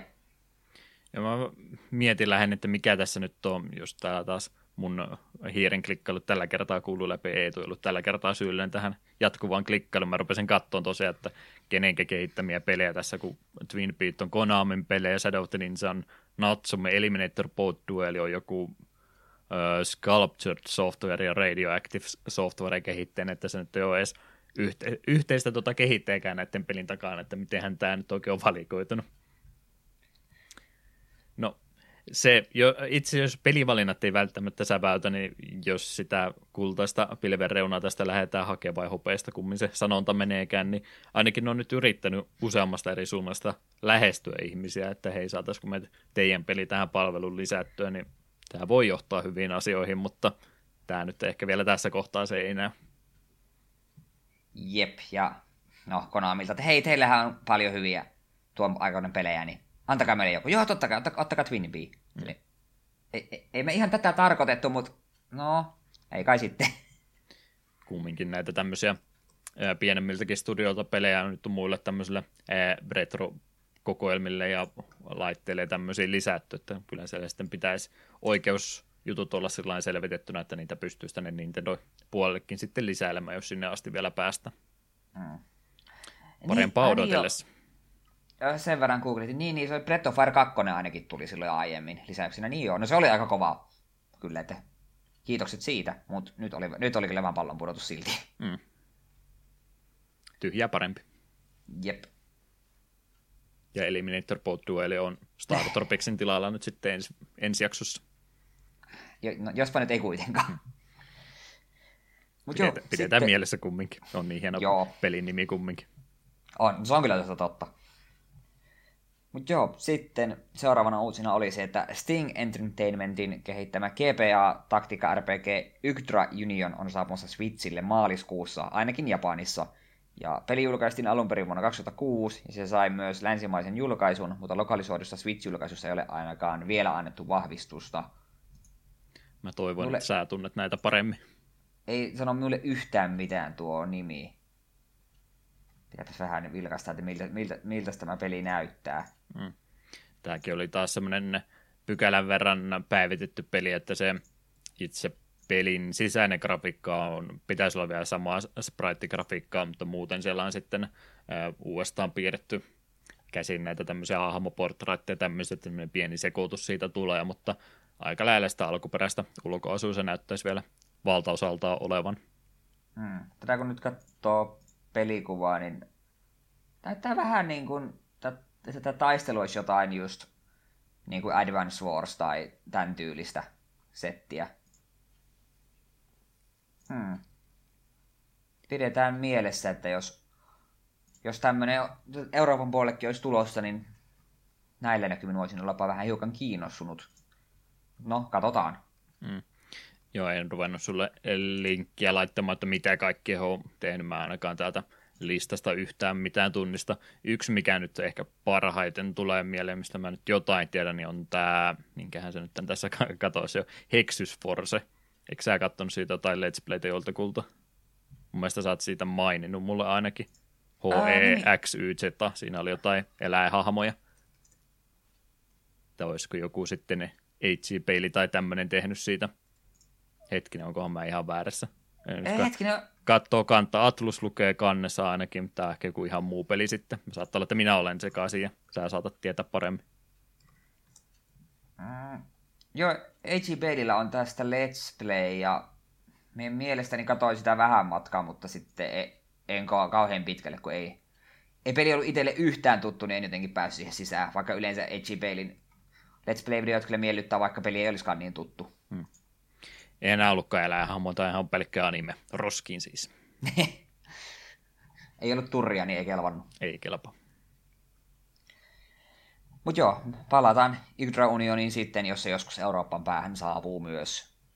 Sinällään kyllä erikois, jos sitä kerran on niin kun, tai alkuperäinenkin, jos on kerran julkaistu, niin länsimaisen, länsimaissa, niin olisi eri, erikoista tuo Switch-versio ei myös tulisi sitten. Mm. No, ei kyllä ikinä voi tietää. Mutta joo, sitten eteenpäin.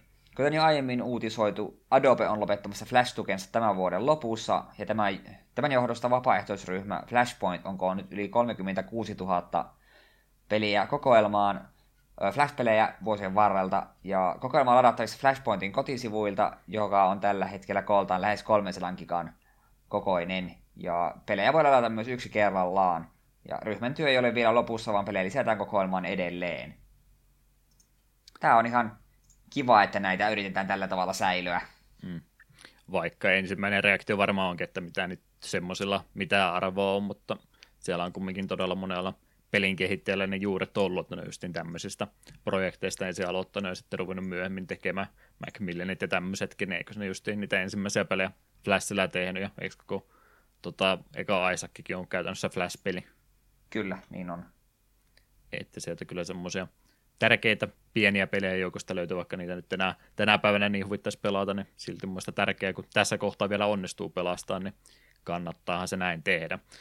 Lähinnä mitä noista Flash-peleistä muistan, niin oli just niitä meidän ikäistä ehkä vähän nuorempaa sukupolvea sitten, jotka näitä Flash-pelejä enemmänkin pelaisivat. Mä en ainakaan itse ollut semmoinen, että olisi missään miniklipissä tai tämmöisessä niin mahdottomasti aikaa käyttänyt. Olen siellä käynyt pyöräyttämässä joitain pelejä tiedän, mutta ei ole mitenkään semmoinen ensisijainen viihteen lähde koskaan nämä Flash-pelit itselle ollut. Me muistan joskus, se oli tämä sivusto Congregate, niin siellä tuli aina silloin tällöin pelailtua. Siellä oli ihan kivoja aina välillä. Ja muistan, että siellä joukossa oli jopa muutama semmoinen, josta kovastikin pidin, mutta en nyt hätää, mä kyllä muistan niistä nimeltä yhtään. Mm. Pitäisi koska uudelleen katsomassa, mitä kivaa siellä vielä on. Joo, ei sillä että ei niitä pelejä, mutta muistan, että sitten kun ruvennut internettiä eikö kertoja itse käyttämään, niin justiin näitä Flash-animaatioita kyllä tuli aika paljon katsottu, että Newgroundsin kautta varsinkin tuli paljonkin seurattu, että minkälaista videota siellä on ollut, että a- aika paljon on tikku ukko taisteluita nähty sitten silloin aikana. Mm, se on kyllä totta. Ne oli ne Counter-Strikestakin tehdyt tikkuukko-jutut, niin hyvin vielä mielessä. Täytyy käydä muuten katsomassa ne uudestaan tässä jakson nahoituksen jälkeen. Mm. Sitten meillä olisi vielä yksi isompi uutinen. Bitmap, äh, Bitmap Booksin seitsemäs kirjaprojekti keskittyy Atari 2600 ja 7800 peleihin. 528 sivua mit, on tässä kirjassa yhteensä pituutta, ja siinä on runsaasti kuvamateriaaleja, haastatteluja, kehittäjän artikkeleita, prototyyppejä, homebrew-projekteja. Huhtikuussa julkaistuva kirja maksaa 25 puntaa pehmeäkantisena, 30 puntaa kovakantisena tai 50 puntaa keräilyversiona. Tämäkin on näyttänyt kannattavaa bisneseille oleva. Mä näitä otin silloin, kun me ekojaksoja tehtiin, niin vähän säännöllisemmin, ja nyt mä ainakin muutama sitten missannut, kun mä ajattelin, että ei, ei nämä niin kiinnostavia ollut, mutta siellä näköjään edelleenkin pystyy tämmöistä projektia tekemään, niin kuulostaa sitten ihan kannattavalta bisnekseltä heille. Mm. Tämä, tämä olisi tavallaan ihan kyllä mielenkiintoinen. No Atarin pelit itselle, kun ei tosiaan ole niin kauhean tuttuja, niin toisi siinä mielessä kiva tuota kautta vähän tutustua ja sitten ehkä kenties jopa kokeillakin joitakin. Mm. Ehkä enemmän mua, no on nyt muitakin syitä, minkä takia että rupeaa kauempaa tilalle. Mä en nyt välttämättä tämmöistä kuvakirjaa halua itselleni hyllyä ottaa, ei sillä tänään sitä pelkästään olisi, mutta aika, aika paljon tuosta kirjan pituudesta johtuu just niin, että siellä sitä kuvamateriaalia kovastikin on, ja sitä nyt kumminkin pystyy sitten Google-haulakin katsomaan kuvia peleistä ihan yhtä lailla, niin ei välttämättä vitti sitten tuommoista puolen tuhannen sivun kirjaa sen takia pelkästään ottaa. Artikkelit enemmän toki kiinnostaisi, mutta ei nyt pelkästään niiden takia. Mm. Mutta seurataan, mitä kaikkea muutakin he siellä tekee, niin yritän olla näitä skippailematta jatkossa sitten enempää. Mitäs täällä pikauutisten puolella sitten olisi? Lupasin teitä pitää ajan tasalla tämän Nintendo PlayStationin huutokaupasta, mistä ainakin viime jaksossa juurikin taidettiin ilmoittaa, että se oli alkamassa. Ja siellä se tälläkin hetkellä käynnissä siis on. Tällä hetkellä korkein tarjous oli 350 000 dollaria tuosta pleikkari-prototyypistä. Aikaa tässä kumminkin vielä jonkin verran on tälle huudolle, eli se oli tonne, olisiko se maaliskuun joku kuudes vai kahdeksas päivä ollut.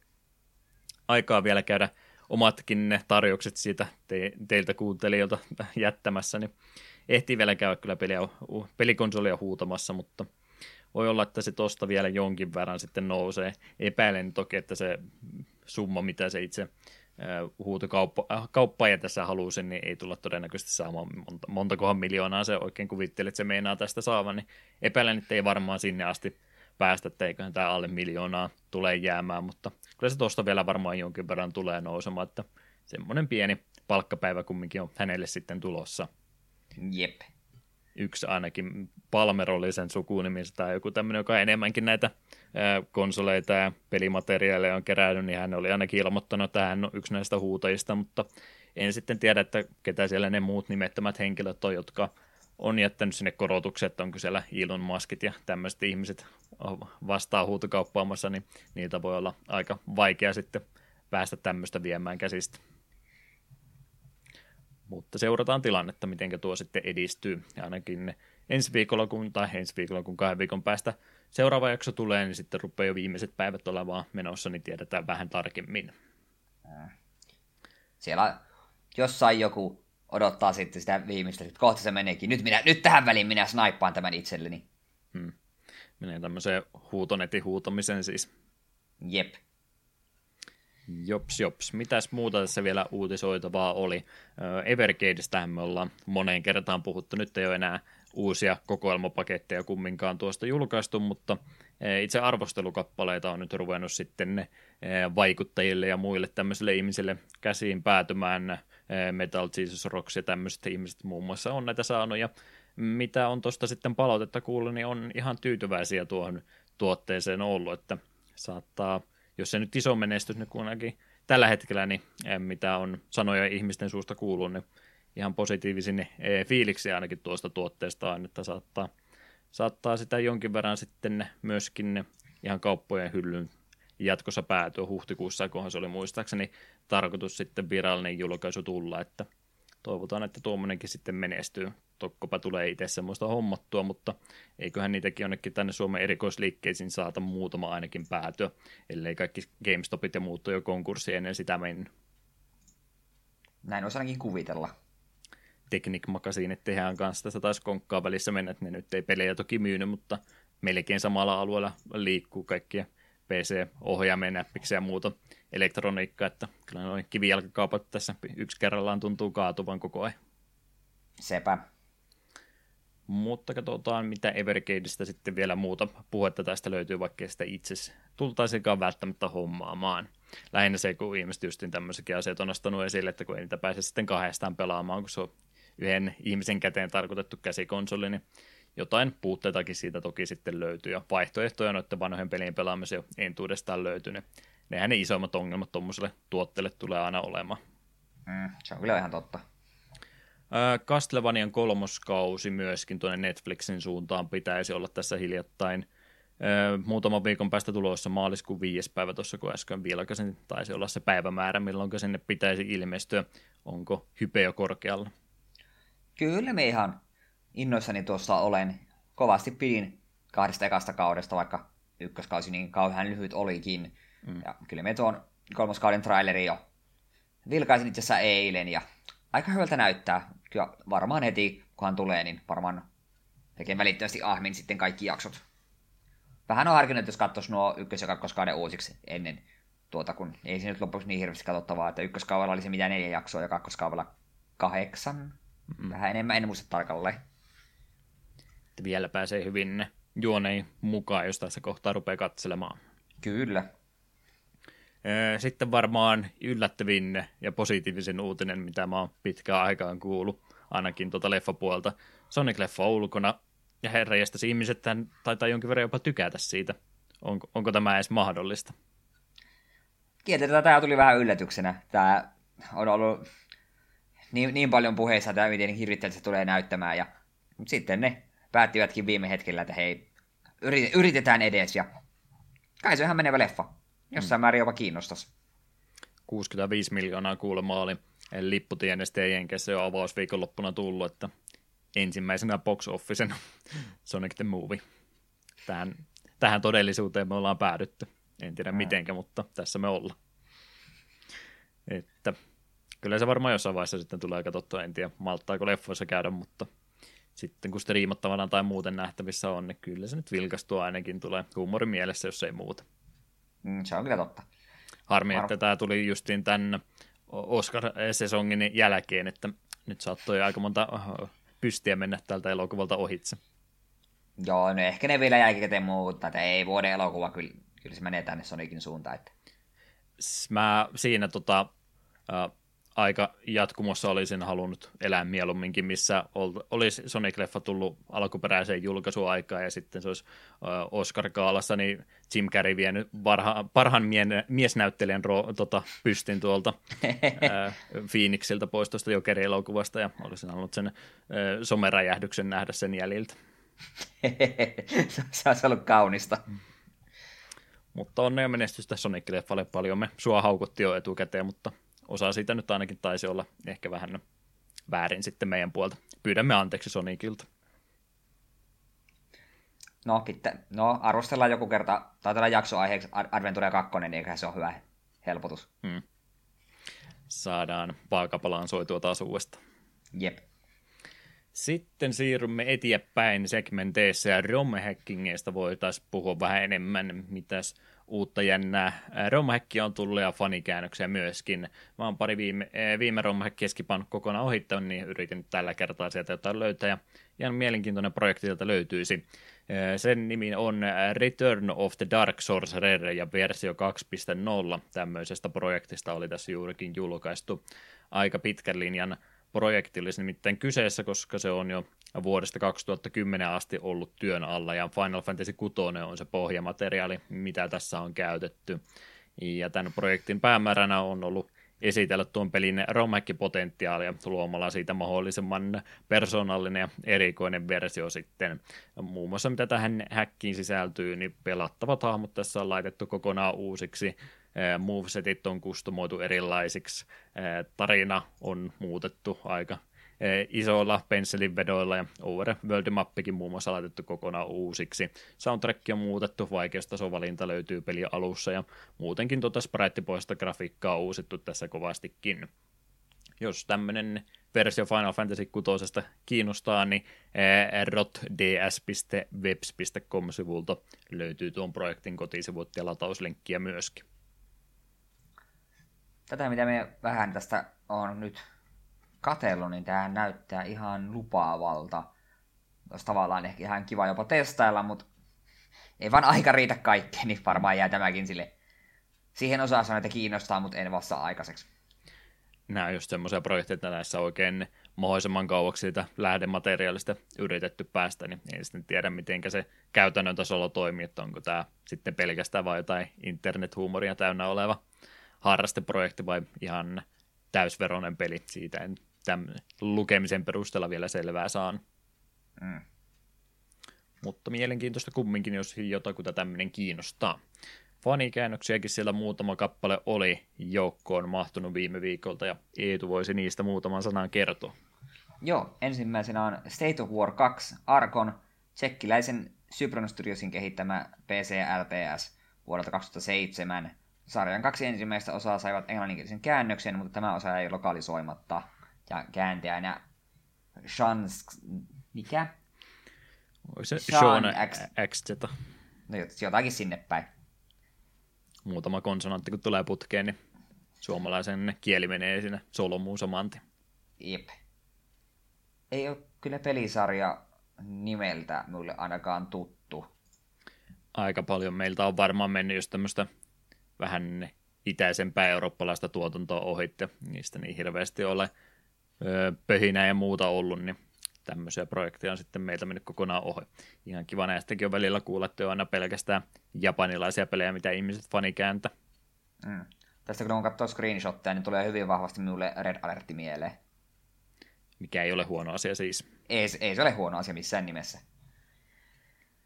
Sitten tämmöinen nimihirviö. Mä oon aivan varma, että sä tän ihan vasta että me lausumaan tämän. Tämä on tunnettu mangasarja, totta kai tästä sitä ennen kuullut.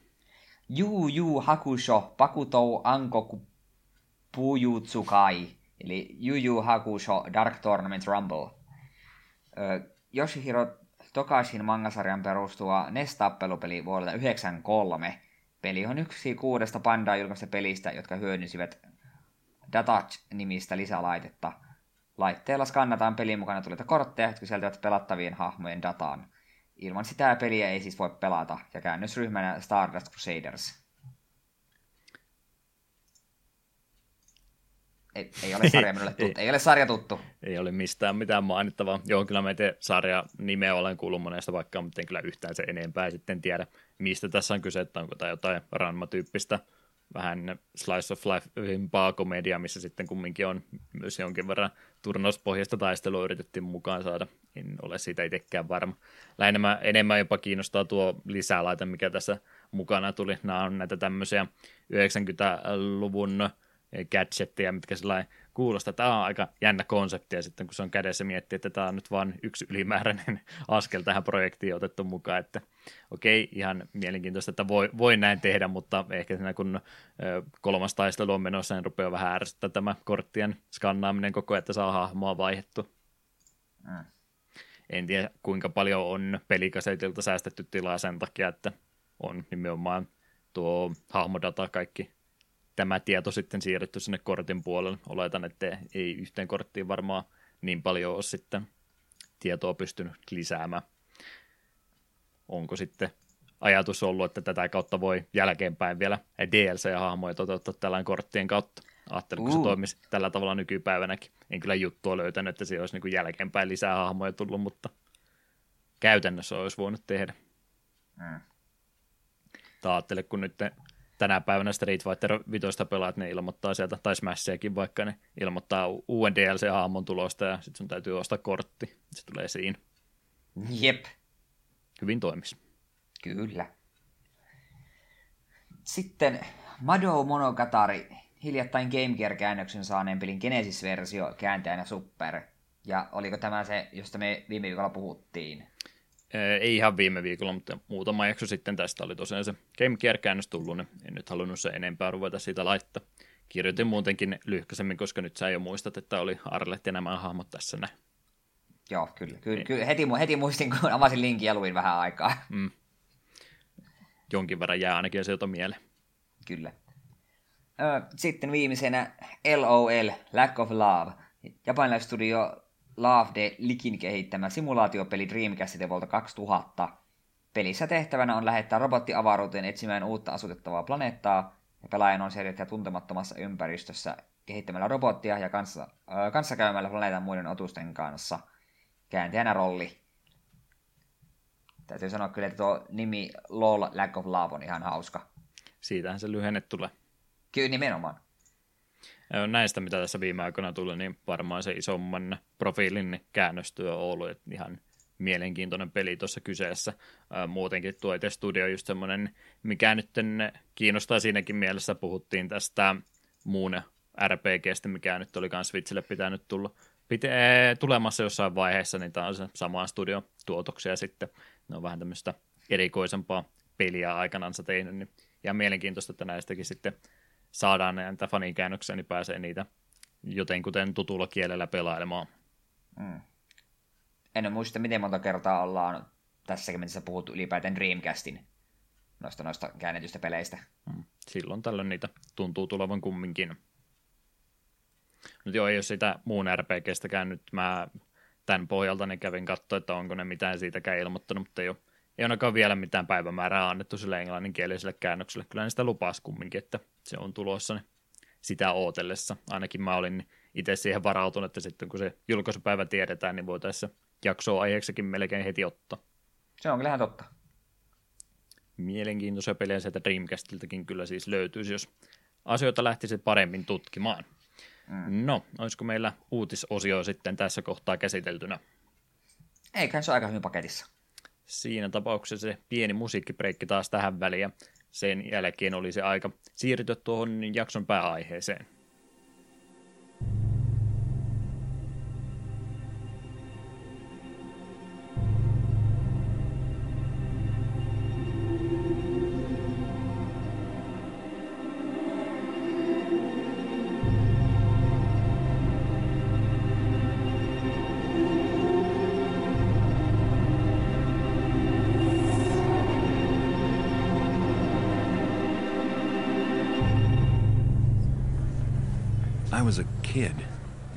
Parents, no home.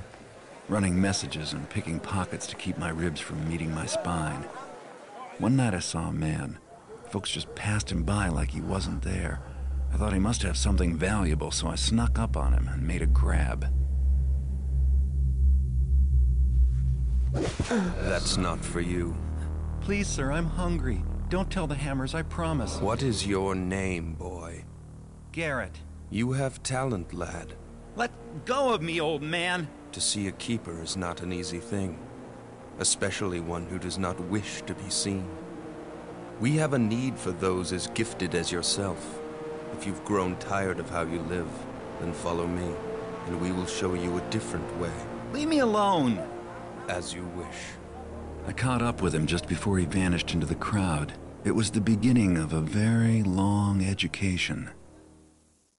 Jakso numero 80 ja itse pääaiheeseen olisi tarkoitus seuraavaksi pureutua. Thief-sarjan ensimmäinen osa, Deadly Shadows, oli hetkinen, kumpis Dark Project, anteeksi. Dark, Dead, Dark Project. Kyllä, Deadly Shadows on vähän myöhempi osa.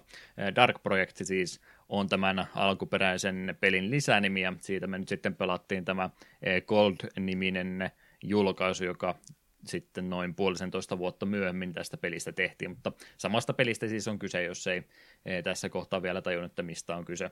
Mä en tiedä kummin päin mä nimeän tämän jakson, onko tämä Thief Gold-jakso vai tota, tota, Dark Project-jakso, jompikumpi. Dark Project on myös käymään parempi, kun se on kuitenkin se pelin oikea nimi. Mm. Sillä löytyy helpommin mutta minun valitsema jakson aihe oli tällä kertaa kyseessä ja selityksetkin varmaan haluatte kuulla, että minkä takia tämänlainen peli. 90-luvun lopun nämä PC-pelit on just semmoisia, mitä olen halunnut tässä ainakin jonkin verran yrittää käydä läpi takapelkkyjakson aikana, koska ei itsellä siihen aikaan vielä ollut semmoista pelikelpoista PCtä, millä näitä oikein olisi päässyt pelaamaan. Joitain tuli yritettyä, mutta se meidän kotipeesellä sitten oikein pyörinyt, niin kävi sitten tällä tavalla, että monet tämmöisistä peleistä jäi kokonaan kokematta. Joitain niitä tuli pelattua Pleikkari 2 alkupuolella, jos niistä semmoisia käännöksiä tuli, mutta Thiefkin on tämmöinen julkaisu, mistä ei sitten eh, koskaan konsolikäännöstä, ainakaan mä en löytänyt mitään mainintaa, että olisi ollut, niin jäi tästäkin pelistä semmoinen versio tulematta, niin on jäänyt tämä pelisarja sitten kokonaan senkin takia näkemättä, kun ei näitä alkuperäisiä julkaisuja tullut koskaan pelattua. Ja muutenkin niin meillä ei ole vielä tainnut täysveristä stelttipeliä olla aikaisemmin. Ollaan siellä puolella käyty, mutta ei ole kumminkaan ihan tämmöistä stelttipeliä vielä aikaisemmin ollut. Joo, ei minunkaan mielestä ole. Batmanissa vähän joutui stelttaamaan, mutta sekin oli vain osa-elementti eikä se pääosa siitä pelistä. Jep. Näillä perusteella tosiaan halusin tuon Thief-pelisarjan ensimmäisen osan nytten jakson aiheeksi ottaa taustatietoa, mitä tästä voisin pikkuisen kertoa. Looking Glass Studios oli tosiaan kehittäjänä tälle pelille. Kyseessä on vuonna 1990 perustettu yritys, perustajina henkilöt nimeltä Paul Neurat sekä Ned Lehner. Studio oli alkuperäiseltä nimeltään Blue Sky Productions, kunnes se sitten yhdistyi Lehner Researchin kanssa vuonna 1992, ja tässä kohtaa sitten tämä Looking Glass muodostui studion nimeksi. Technologies oli vielä siinä lisäliitteenä laitettu, mutta sekin sitten lopulta muuttui vuonna 1997, kun tuo studio oli osa Everstar-nimistä yritystä. Siinä oli kumminkin sitten hyvin pian sen jälkeen ne rupesi ongelmat nousemaan, rahaongelmia ja muuta tuli, ja lopullisesti sitten tuo Looking Glass Studiossakin jouduttiin lakkauttamaan toukokuussa vuonna 2000. Semmoinen kymmenen vuoden putki tässä heillä oli, ja sen jälkeen ne osaavat tekijät sieltä siirtyi muiden studioiden palveluksiin. Tämän studion tuotoksiin kuuluvat muun muassa tuo Ultima Underworld-sarja, Flight Unlimited-pelit, System Shock 1 ja 2, sekä myöskin tämän pelisarjan kaksi ensimmäistä osaa. Jonkin verran noita, noita laskuja maksettiin myöskin sillä, että ne teki noita konsoliporttauksia N64, he oli ainakin tehnyt käännökset ensimmäistä Command Conquerista sekä Destruction Derby 64. Tämmöistäkin hommaa he siis joutuneet tekemään. Tätä peliä lähettiin aikanaan kehittämään vuoden 1996 puolella. Alkuperäisestä peliideasta oli vastuussa henkilö nimeltä Ken Levine, josta on varmaan muista – asiayhteyksistä ollut myöskin aikaisemmin puhetta, mutta ihan alun perin, mitä tästä pelistä suunniteltiin, niin oli vähän enemmän tämmöistä keskiaikaisempaa fantasia miekkailupeliä kyseessä. Miekkailusimulaattoriksikin jopa sitä siinä vaiheessa vielä kutsuttiin, mutta tätä peli-ideaa siinä sitten työstövaiheessa ruvettiin muuttamaan ja loppupu- loppupäässä sitten tuo paino muuttuikin enemmän tänne hiiviskelypuolelle – tosiaan tuon studion rahaongelmat viivästytti tuota pelin tuotantoa ja tähän projektiin sitten lopulta kului yhteensä kaksi ja puoli vuotta aikaa ja kolmisen miljoonaa dollaria sitten budjetti oli tälle pelille. Mitä muuta tästä osaan sanoa? Aidos Interactive toimi tässä julkaisijana.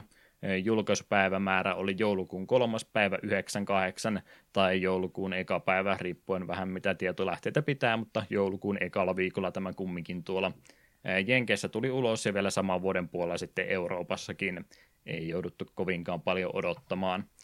Ja tosiaan sitten tämä Gold-päivitys tälle pelille niin tuli seuraavan vuoden puolella, lokakuun 29. päivä vuonna 1999. Tämä Gold-versio, mitä tuolta netin kauppapaikoltakin tänä päivänä saa, niin sisältää kolme uutta kampanjatehtävää, kenttäeditorin sekä making of videon tuosta Thief 2. Ja Windows PC oli se alusta tälle pelille ei pitäisi muita versioita olla, ja stealth on se genre. Riittääkö tietoa tässä näin? Kyllä, siinä oli aika hyvin. Mm. Mä en tiedä, minkä takia onko tämä meidän myöhäinen nauhoitusaika syypää siinä, mutta mulla meinaa happi loppu kokonaan kesken. Niin annetaan Eetulle puheenvuoro. Puhutaan tuosta Tiifi-pelisarjan tarinasta ja varsinkin tämän ensimmäisen osan tarinasta. Mitä osaisit siitä kertoa? Joo, tässä nyt hyvin teille tiivis paketti. Eli pelaajahan astuu mestarivaras Garrettin saappaisiin, joka elättää itsensä varastamalla. Ja pelin aikana Garrett saa tietää salajuonesta, joka voi syystä koko maailman kaaukseen, ja luonnollisesti tähän jää Garrettin harteille tämän estäminen. Ei ole Garrett siis pahis, vaikka varas onkin. Jep. Ainakaan välttämättä. Joo, tosiaan ää, pelin tarinaa tuossa kun läpikäydään, niin siinä alussa jo heti kerrotaan, että Kärret on tämmöinen, onko sitten orpona kasvanut, mutta kumminkin katujen kasvatti on tässä kyseessä, ja ensimmäistä kertaa kun Kärret nähdään, niin aika, aika nuori hahmo siinä kyseessä vielä on, ja lähinnä tosiaan toiselta varastamalla on elättänyt itsensä, ja tuon pelin ensimmäisen alkuvideon aikana, niin sitten tämän pelin juoni oikeastaan sen sysäyksensä saa, että Kärret sieltä väkijoukon keskeltä spottaa yhden kaapuisen miehen, mitä jostain kumman syystä muut ihmiset ei näitä hirveästi reagoivan, ja hän yrittää sitten häneltä käydä sieltä vähän kolikoita varastamassa, mutta eihän se sitten ihan onnistukaan. Tämä henkilö, jolta hän yrittää varastaa, niin on tämän, onko se nyt sitten Keepers tämän organisaation nimi, mutta Keeperiksi ainakin itsensä hän siinä kutsuu, ja vähänkin vähän ihmeessä on, että miten tämmöinen varas edes hänet spottasi, että jotain näkymättömyysloitsun kaltaista muuta pitäisi tässä olla, että ei, ei kenenkään pitänyt häntä nähdä, että miten sulla noin tarkka silmä olikaan, ja siinä sitten ne kärrettiä kutsutaan, että hei, jos haluat kadulta pois, niin liitypäs meihin, niin voidaan sua sitten kouluttaa, kouluttaa ja katto pään päälle tarjota. Siinä on oikeastaan se startti tälle pelille. Ja tuo itse tarinan kuljetuskin alkaa ihan näppärästi sen takia, koska siinähän sitten suoraan tutorialin kautta niin nähdään sitten tuota kärtin vähän nuoruuspäiviä siinä, vaikka itse tutorialin kestohan nyt ei monta minuuttia ole, mutta ihan hyvä semmoinen prequeli kumminkin hänen tarinallensa, niin saadaan tuosta ihan pelimekaniikkojen kautta läpi. Mutta, mutta mitä muuta tuosta tarinasta pitäisi sitten sanoa? Ää, aikamäärä tai tuota aikakausi, missä tässä eletään, niin mihinkä me oikein tämä laitettaisiin? Tässä on nyt vähän elementtejä otettu useammasta eri osasta. Monet sanoivat, että tämä menisi tuonne 1800-1900-luvun vaihteeseen, että täällä on semmoista teollistumisen merkkejä jo ilmassa, mutta muutenhan tämä vielä on ehkä enemmän kuin sitä keskiaikaa. Tässä tulee näistä kahdesta semmoinen vähän erikoinen sekoitus. Joo, siinä niin kuin keskiaika steampunk-yhdistelmä aika pitkälti. Mm. Että muuten mennään vielä ritariajassa, mutta täällä kyllä kumminkin sitten sitä koneistumistakin rupeaa pikkuhiljaa näkymään. Jep. Ja tuommoista vähän teollisempaa Eurooppaa ja tosiaan sitä keskiaikaista meininkiä, niin sen ympärillä oikeastaan tämä The City, missä sitten ne kädetkin elää, niin on tämä kaupunkiseutu niin tämmöisellä tavalla rakennettu, että vähän otettu kahdesta eri aikakaudesta niin elementtiä tätä peliä varten. Muutenhan tuo aika semmoinen perussynkkä yhteiskunta, mitä tässä pelissä, että kyllä se eh, perus eh, tota, tota, eh, ihmiset pidetään aika kovassa kurissa ja rikkaat saa siellä sitten elää leveämmin isoissa kartanoissa ja vartioita täynnä olevissa rakennelmissansa, että siellä kyllä aika iso kuilu sitten on ihan tavallisen ihmisen ja sitten tämmöisen rikkaan ihmisen välillä, että epäoikeudenmukaisuutta sieltä kovastikin löytyy ja sekin on varmaan yksi syy, minkä takia kärritistä sitten tämmöinen ihminen siinä kasvoi. Muuta tämmöisiä elementtejä, mitä tähän peliin on otettu, niin kirkkohan tietysti täytyy aina näissä peleissä semmoinen iso paha olla, että kirkko on ehdottomasti voimissaan tämänkin pelin puolella ja oikeutta jaetaan aika, aika röyhkeästi, että heillähän on se viimeinen sana aina kaikki. Eikö se ole aina hyvä, kun kirkko on aina pahis näissä peleissä? Mä ainakin tykkään tästä troopista kovastikin.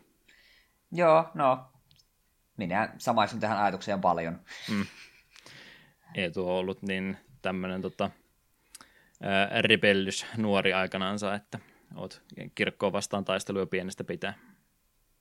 No taistellaan voimakas sana, mutta mm. mitä vähän me joudumme tekemissä, niin sitä se parempi. Mm.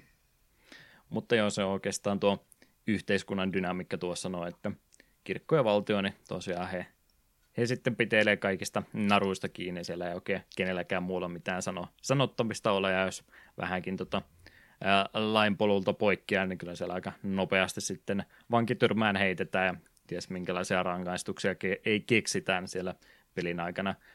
Kirjoja ja muitakin nä- näytetään kovasti, mitä pääsee lukemaan, että kyllä siellä aika, aika kovia rangaistuksia pienimmistäkin rikoksista ihmisille jaetaan, että aika, aika ikävää meininkiä tuolla on, ei, ei kannata siellä kyllä mitään ikävyyksiä tehdä, ja sen takia me Tiiffiä siis pelataankin, että täytyy se Robin Hoodi tässä tarinassa olla mukaan.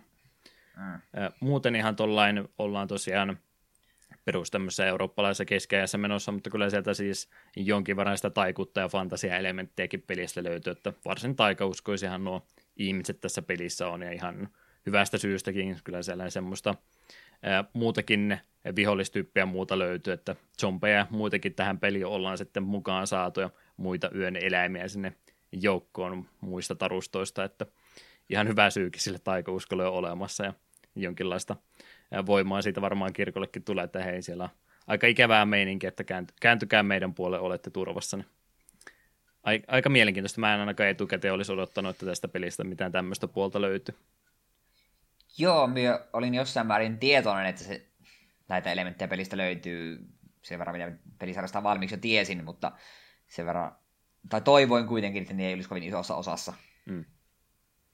Kumminkin, miten tuo peli tuossa sitten tarina etenee eteenpäin, niin kampanjapohjainenhan tämä koko pelin tarinapuoli on 12 tehtävää tuossa alkuperäisessä versiossa ja sitten kolme on sinne ylimääräistä tehtävää laitettu tuonne pelin keskivaiheelle tässä Gold-versiossa, niin 15 nousee sitten pisimmissään. Ei kuulosta kovinkaan isolta määrältä, mutta ne kentät on loppupeleissä varsin, varsin mittavia ja kattavia, että kyllä tähän peliin pystyy aika paljon sitten aikaa laittamaan, varsinkin kun etenemistahti on kumminkin aika, aika hidas tässä näin, niin tästä helposti semmoisen parikymmentä tuntiakin pystyy parhaimmillaan pelin kanssa viettämään, ainakin jos How Long to Beat on uskominen, että materiaalia tuosta pelistä yllättävän paljon löytyy, vaikka paperilla se pieneltä määrältä kuulostaisikin.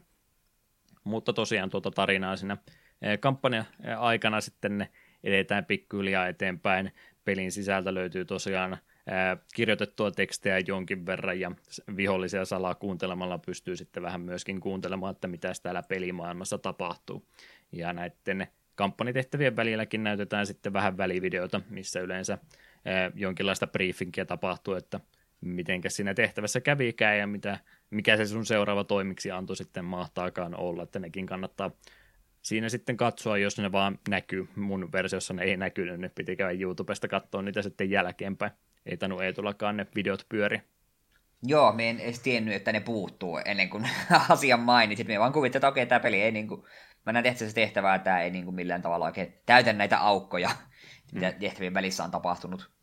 Kyllä se jonkin verran, vaikka nyt puutteellinen versio meillä olisikin tässä ollut kyseessä, niin itse kentän alussa, kun sulle se briefing annetaan, että mitä täytyy tehdä, ja sitten kärret itsekin vähän monologia tässä pitää pelin aikana, niin senkin pohjalta pystyy aika hyvin ymmärtämään, että mi- mihinkä nyt sitten ollaan menossa joo, mutta kyllä se ei jotain semmoisia tiettyjä juonen käänteitä tapahtuu noiden välivideoiden aikana, että jonkin verran sitä myöskin menettää, jos ei niitä näe.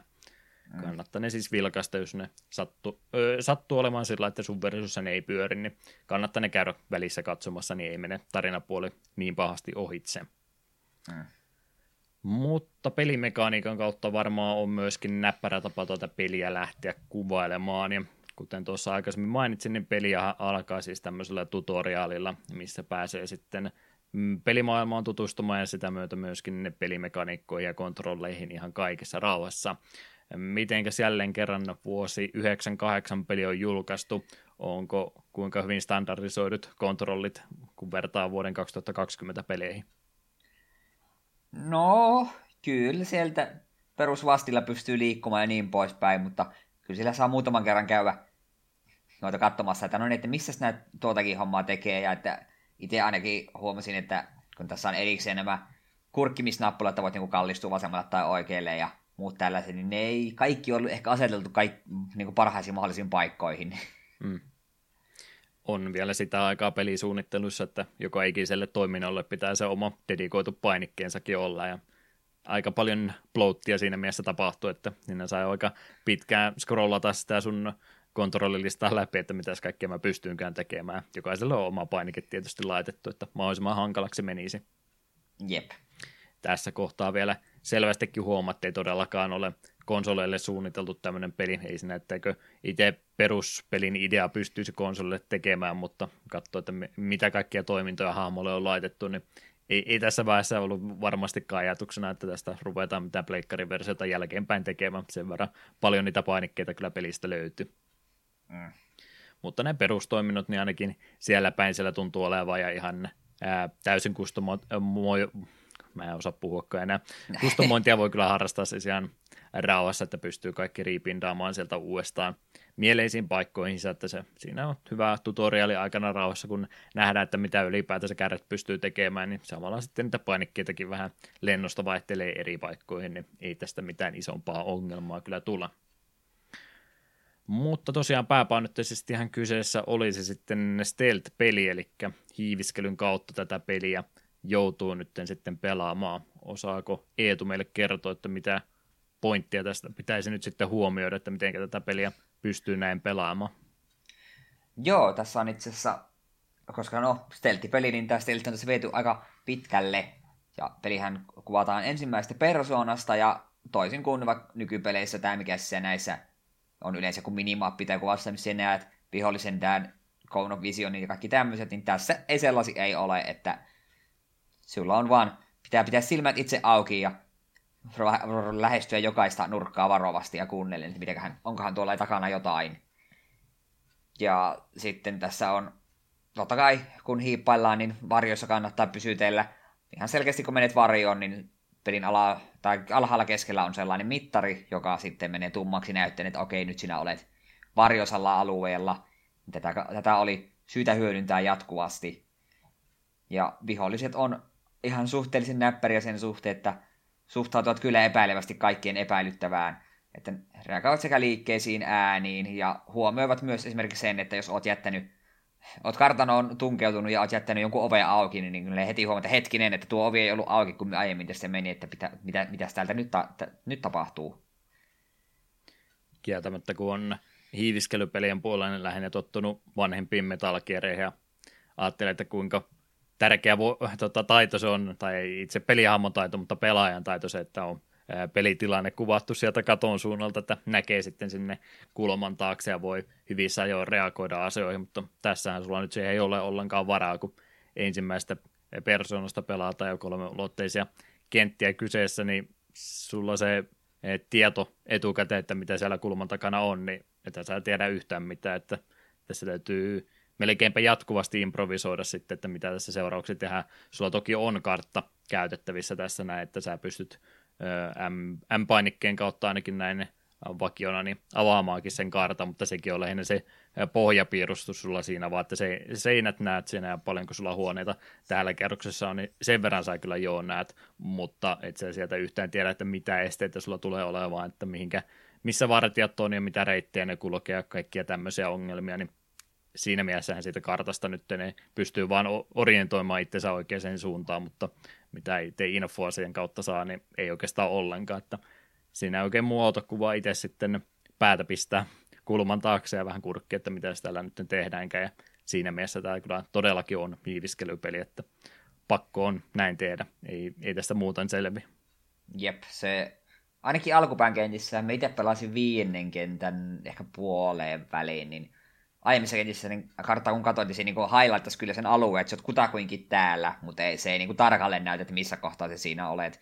Mutta sitten just siinä vitoskentässä me itse kyllä huomasin, että hetkinen, että kun me kun karttaan, niin tämä kyllä näyttää sen oikein sivun, että tällä sivulla sinä olet, mutta se ei edes highlightannut sitä aluetta, missä me on. Se piti ihan itse niin kuin päätellä sille, että hetkinen, joo, me, tämä rakennus on nimetty tällä tavalla ja semmoisessa rakennuksessa minä olen, niin me on, siitä me käyn nyt vasemmalle, niin me on jossain täällä. Ja siinä me tykkäsin kyllä tässä pelin kartasta, että kun tämähän ei ole mikään semmoinen niin kuin just täydellinen kart- pelin pohjapiirros, vaan tämä on niin kuin Garetin käytännössä omia karttoja, että siellä on nuolilla merkattu, että hei, että täällä on paljon vartijoita, siitä ei kannata mennä, ja sitten tää, tää, tässä saattaa olla salaovia tälleen, että niin se oli myös tosi persoonallinen se kartta sen takia, kun se tuntui oikealta varkaan kartalta, eikä miltään, että pelin pohjapiirustukselta. Mm. Ei ollut todellakaan mikään navigaattori, mihinkään on lähimmät APC ja muut merkattu. Niin ei, ei todellakaan. Joutuu siis itse reagoimaan noihin uusiin huoneisiin ja muihin jatkuvasti, että koko ajan uutta haastetta sulle siinä eteenpäin heitetään. No, kun stelttipeleistä puhutaan, niin siinä kohtaa on myöskin pakko puhua pelin tekoälystä tai vihollisten tekoälystä, siis tarkemmin sanottuna. Jos ei jonkinlaista älykkyyttä vihollisilla olisi, niin ei stealth-pelinkään tekeminen mielestäni onnistuisi. Ja se, miten sitä tässä ensimmäisessä tiifissä on toteutettu, niin näille NPCille, mitä täällä liikkuu, niin kyllä niillä semmoinen jonkinlainen suhteellisuuden taju on onnistuttu kehittämään, vaikka nyt jälkeenpäin katsottuna varsin yksinkertaisella tavalla toteutettuna, mutta kumminkin aikansa nähden niin mielestäni ihan näppärästi tehtynä. Nämä tosiaan nämä pelin vartijat ja muut tämmöiset tota, tota, patrollaavat viholliset, niin osaa reagoida sekä ääni että visuaali ärsykkeisiin. Eli jos sä liian paljon meteliä pidät juoksentelemalla paikasta toiseen, niin ne kyllä kuulee sitten sun, sun liikkumisen siellä ja osaa peräänkin tarvittaessa lähteä. Välttämättä jos ne vaan sitä pelkkää ääntä kuulee, niin ei ne heti juoksemalla paikalle tule, mutta kyllä ne sen huomioon sillä kumminkin saa, että ne rupeaa sitä lähe, lähes tota, lähiseutua siinä skannaamaan sitten jonkin verran, että mitäs, mitäs meteliä täältä kuuluukaan, ja jos ei nyt ihan suoraan perään lähde vielä, kun ei ole sua nähnyt, niin kumminkin siinä kohtaa on sitten jo pakko ruveta pikkuhiljaa pakittamaan taaksepäin ja yrittämään uudestaansa.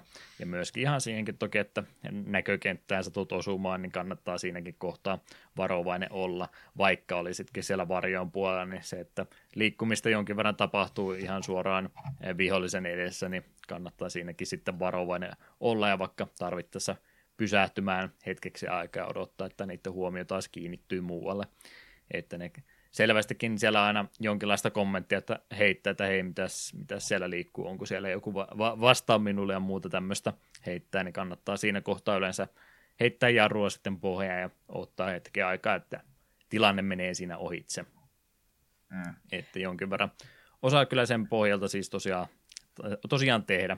Huomaa siinäkin niitä tiettyjä rajoituksia, että en tiedä onko itse vaikeus valinnalla sinänsä mitään merkitystä, mutta jonkin verran itsekin huomannut semmoisia tilanteita, että kuvittelet L-muotoisen kulmauksen jossain käytävällä, niin mä oon ollut siellä kulmassa kyykkimässä ja siitä vartija kävely ohitte, mutta kun se oli pimeä kulma, niin se ei jostain kumman syystä nähnyt sua, vaikka melkein potkas siinä ohi mennessä kävellessä. Joo, se tuossa muutenkin tekoälyssä välillä tapahtuu hassuja juttuja. Muutaman kerran kävi silleen, että vartija niin näki minut ja olin jo quick loadia painamassa, mutta sitten me huomasin, että se tyyppi, että vartija yrittää juosta minua kohti, mutta se jumittui viereisen sängyn reunaa ja se juosi siinä paikallaan ja minä vaan ammuin nuolilla sitä naamaa, kunnes se lopetti. Hmm. Että os- osaavat kyllä reagoida jonkin verran lähes, lähiseudulla tapahtuviin asioihin, mutta ei nyt todellakaan vielä niin mahdottoman pitkälle tässä kohtaa peli tekoäly eh, kehittäminen edennyt, että nyt mitenkään oikealta ihmiseltä tässä kohtaa vielä tuntuisi. Jep. Sen voisi tuosta mainita tuosta ääneen reagoimista, niin se tässä on kuitenkin hauska yksityiskohta, ja haluan sanoa se nyt, ettei se unohdu, niin sehän, että totta kai se nyt on aina väliä, että juoksetko siihen vai hiivitkö, että miten paljon siitä tulee ääntä, mutta myös tuo, tuo lattian materiaali vaikuttaa, että rohikolla juokseminen aiheuttaa huomattavasti vähemmän ääntä kuin vaikka kivilattialla, ja matto, matto, samalla tavalla matto myös vaimentaa askelia, niin kannattaa olla hyvin tarkkaavaisina ja seurata vähän alueita, että se nimittäin hyvin herkkä, jos se vartijan perässä hiipailet ja otat vähän liian monta nopeita askelta putkea kivilattialla, niin se saattaakin käännähtää ympäri ja mitäs ihmettä. Hmm. Joo, ei ole todellakaan erilaisia tekstuureita lattia laitettu ihan vaan sen takia, että olisi peli moni, monipuolisemman näköinen, vaan sellainen oikeasti ihan vaikutuskin siihen, että minkä päällä kävelet ja kuinka paljon siitä sitä ääntä tulee, niin se myöskin vaikuttaa kovasti siihen sun reittivalinnoihin. Muutenkin, jos en nyt tätä valoa ja varjoa se enempää painottanut, niin se on myöskin semmoinen yksi hyvä tapa, kun sä rupeat sitä seuraavan huoneen muotoa skannaamaan silmissäsi tai pääkopassasi, niin kannattaa katsoa tosiaan justiin ne reitit, missä se soidut ja muut ei onnistu valaisemaan, niin niitä pitkin yleensä kannattaa sitten kulkea, vaikka näyttäisi semmoiselta paikalta, että siellä jossain ylähyllyllä parvekkeella joku päivystämässä, niin vaikka sä käytännössä olisit niin kuin sen näkökentässä, niin jos sä kumminkin hitaasti hiiviskelet sitä pimeän reittiä läpi, niin sä aika usein pääset myöskin siitä kautta sitten ohitte. Että joutuu vähän tota, vihollisten näkökenttää siis miettimään näin pelitermien kautta tai pelimekaniikkojen kautta, että joo, se on suoraan edessä ja jos tämä olisi oikea elämä, niin totta kai se näkisi hämärällä käytävällä sut, mutta tässä näette, jos sä siellä pimeässä pysyt, niin sä oot aika, aika hyvin näkymättömissä kumminkin. Jep. Että siinä mielessä tuo tekoäly, niin perusasiat se onnistuu tekemään, mutta muuten niin se on su- sellainen semityhmäksi tehty, ja se on mun mielestä ihan melkein pakkokin, kun rupeaa esteottelupelejä tekemään. On, onko tämä omituinen mielipide, kun mä sanon, että tekoälyn täytyykin olla jonkin verran tyhmä, muuten tämä menisi liian vaikeaksi. Että just tulee semmoisia tilanteita vastaan, että joku päivystää parvekkeella ylöspäin, niin se välillä kääntyy tuijottamaan seinää vähäksi aikaa, että siinä ei ole mitään järkeä oikeasti näin, näin tehdä, mutta se on pakko tehdä, että siinä peliajalle pikkusen sitä pelivaraa annetaankin sitten tähän hiiviskelyyn. Joo, siis te, tietysti tämmöisessä pelissä tekoäly on just sen takia tärkeä, kun se pitää olla riittävän hyvä, että se pistää haastetta, mutta se ei saa olla silti liian hyvä. Hmm ja tarkoituksenmukaisesti tyhmänkin sen täytyy paikoittaa olla. Muutenkin se on vähän sellainen kankea, että tulee toisenaan semmoisia tilanteita, että sä pystyt aika aggressiivisesti pelaamaan ja vaikka kauheita meteliä pidät, niin silti sä ehdit sillä juoksemaan joku selän puolelle ja sen siinä sitten vielä tainnuttamaan, vaikka se käytännössä ei olisi pitänyt ehtiä sut huomata tässä kohtaa. Mm, jep. Sehän tuossa justiin siinä hiiviskelyssä näin tärkeää on tämmöinen sensitiivinen tapa tehdä tuota vahinkoa näihin vihollisiin, että puhutaan tuosta ihan taistelustakin muutenkin, mitä toisena joutuu tekemään, mutta sehän palkitsee toi peli sua sillä, jos sä onnistut hiiviskelemään ihmisten selkeä, että siellä on näitä Batmanin Silent Takedownin hengessä, ei nyt tule mitään valmista animaatiota, kun painat painiketta, niin ei, ei mitään tämmöistä tapahdu, mutta että jos sä onnistut tekemään viholliseen vahinkoa silloin, kun se ei vielä huomannut sua ollenkaan, niin se tekee huomattavasti enemmän vahinkoa. Tuossa esimerkiksi Jouskarikin yksi ase on, niin se ensimmäinen kuti, mitä sä teet semmoiseen vartija, joka ei ole varautunut siihen ollenkaan, se tekee enemmän vahinkoa. Tai sitten jos sä pelaat, niin kuin ehkä peli olisi tarkoitus pelata, mä en välttämättä niin aina malttanut mennä, mutta ää, käyttää tätä blackjackia, eli nuijaa siinä tainnutustyökaluna, niin jos sä oot kompatissa, niin sehän ei tee oikein mitään, mutta jos sä selästä onnistut hiiviskelemään, se tainuttaa heti ekasta lyönnistä.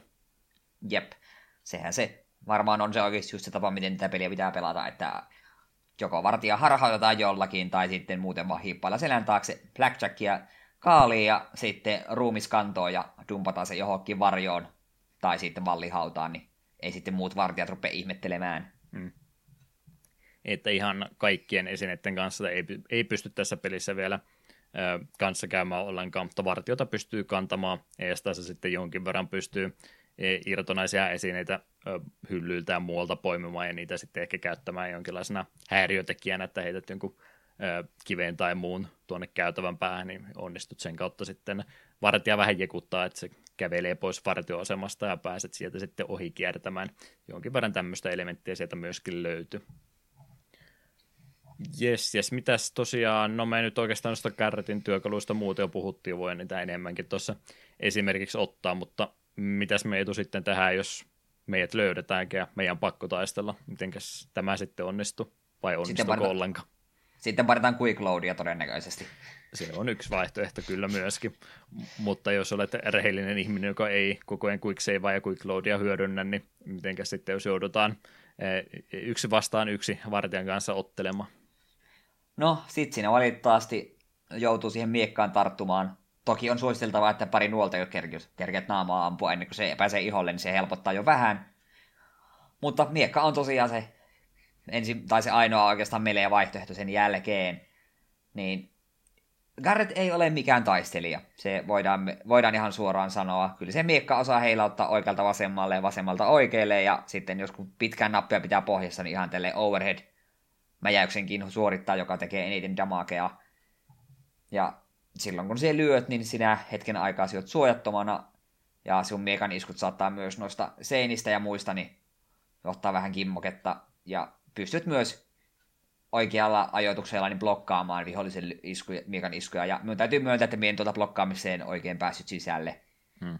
Et tosiaan se aina, jos miekkaan piti tarttua, niin se oli vähän silleen, että todennäköisesti me loudaan, tai sitten yritän jotenkin räpiköidä tämän taistelun loppuun tämäkin on mielestäni, vaikka tämä on aika suoraviivainen tämä taistelusysteemi tässä, mutta se mun mielestä kumminkin sitä pelin pääidea palvelee ihan hyvin, että se on sitten tehty näin yksinkertaisesti, että sä oot oikeasti sinä heti, kun on se yksi vasta yksi tilanne vartija vastaan, niin sä oot tässäkin tilanteessa samaan teo alakynnessä, että vaikka sä kuinka opettelisit tämän pelin taistelumekaniikka, opettelit jokaisen vihollisen hyökkäysanimaation tunnistamaan jo etukäteen, niin siltikin niin sä oot kumminkin aina alakynnessä joka ikisessä tämmöisessä tilanteessa ja siitä tulee samaan tien se e, tota, palaute sille pelaajalle, että okei, mä selvisin tästä, nämä pystyin taistelemaan tästä tilanteesta ulos, mutta mä todennäköisesti otin tässä jonkin verran osumaa ja aiheutin entistä enemmän häiriötä vaan ympäristöön, niin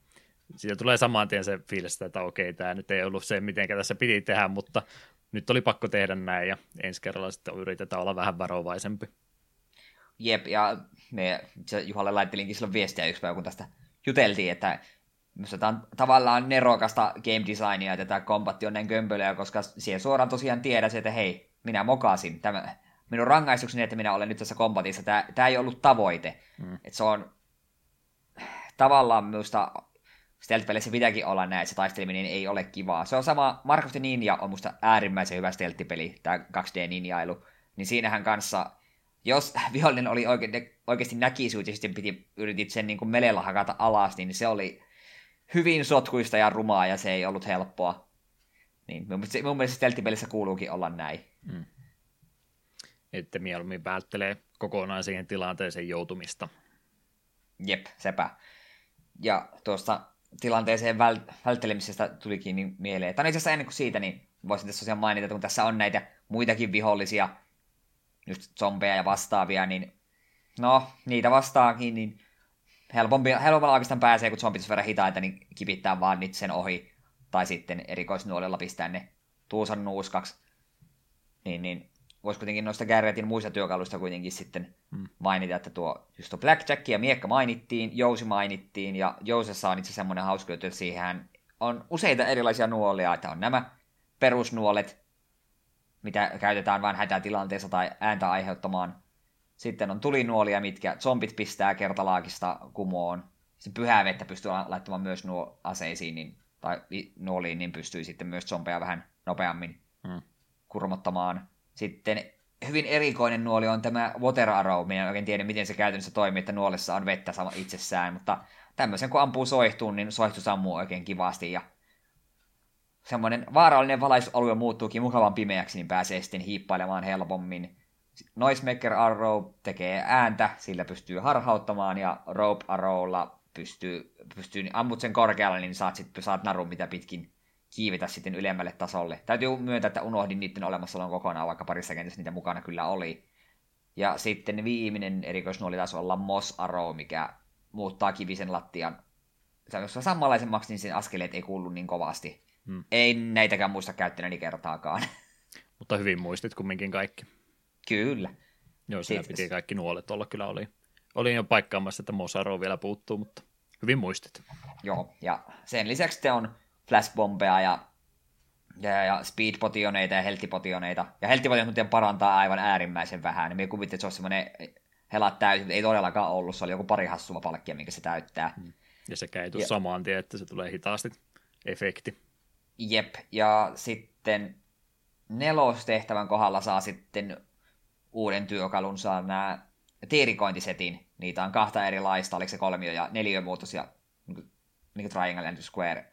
Tiirikat, ne on hyvin yksinkertaisia, jos on lukittu arkku tai ovi, niin menet tiirikalla ne kokeilemaan. Jos tiirikka on oikein, niin pidät nappi pohjassa, niin lukko pikkuhiljaa avautuu.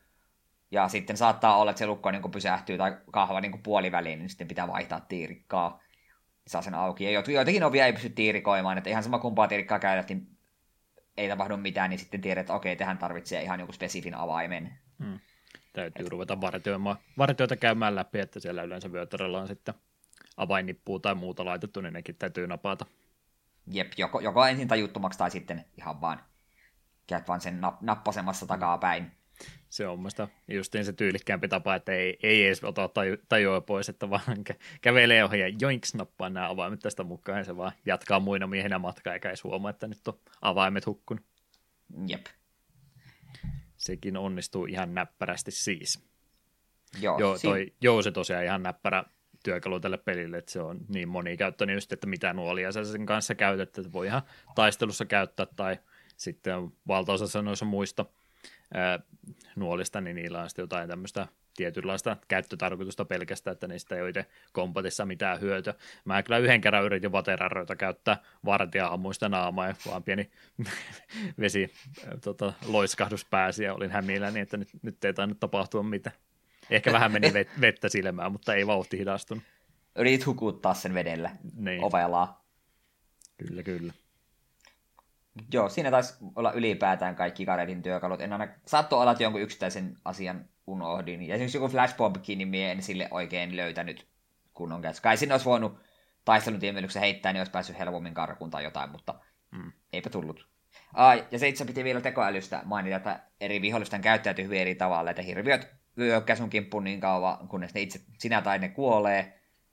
Perus pulliaiset lähtee karkuun, jos se rupeat niitä uhittelemaan, ja vartijat niin on vähän, vähän vartijasta riippuvaisia, että jotkut taistelee viimeiseen hengenvetoon asti, jotkut lähtee karkuun ja kutsumaan apua, ja jotkut heti sinut nähdessään niin menee painamaan hälytin nappulaa, ja sit, sit, sitten, sitten on ikävää. Joo, mitä mieltä näistä, noita Hammeraittihan taitaa olla tämän kirkon nimi, tai niiden vartijoiden nimi on Hammerite, ja oliko se Order of the Hammer tai joku tämmöinen tämä kirkon nimi? Jotain sinne päin, joo. Mitä tykkäät näistä aamuista? Mulle tulee vähän fiilis, että nämä on jostain tota, tota, Holy Grail-leffasta, niin ekstra jo, joutunut tähän peliin sitten vähän lisätienestä ja hommaamaan. On nimittäin semmoinen eh, puhetyyli niille, että ne on jostain joko Monty Pythonista tai jostain Shakespearein näytelmästä lähtenyt karku. Kieltämättä vähän sellaista fiilistä niistä tulee. Hmm. Että vaikka vakava aihe on, niin vähän semmoinen humoristinen kööri se kumminkin on. Mm. Hauskoja on. Kiva niitä huitoa. Jep. ja se piti vielä sitä hälyty, hälytysosiaa mainita, että hälytys kun tulee, niin se on jossain määrin niin kuin aluekohtainen, että jos se esimerkiksi sillä kakkoskentässä vankilassa, niin riippuu, jos olet ykkössiivissä heidät hälytyksen, niin sitten se hälytys pauhaa siellä, siellä ja sinne sitten vartioita lappaa mu- muualta. Ja hälytystä ei saa mitenkään pois. Kun jos, jos se hälytys käynnistyy, niin sitten se hälytys käynnistyy. Vaikka se miten sitä nappia takaisin uudelleen, niin ei se lähde mihinkään. Niin hmm.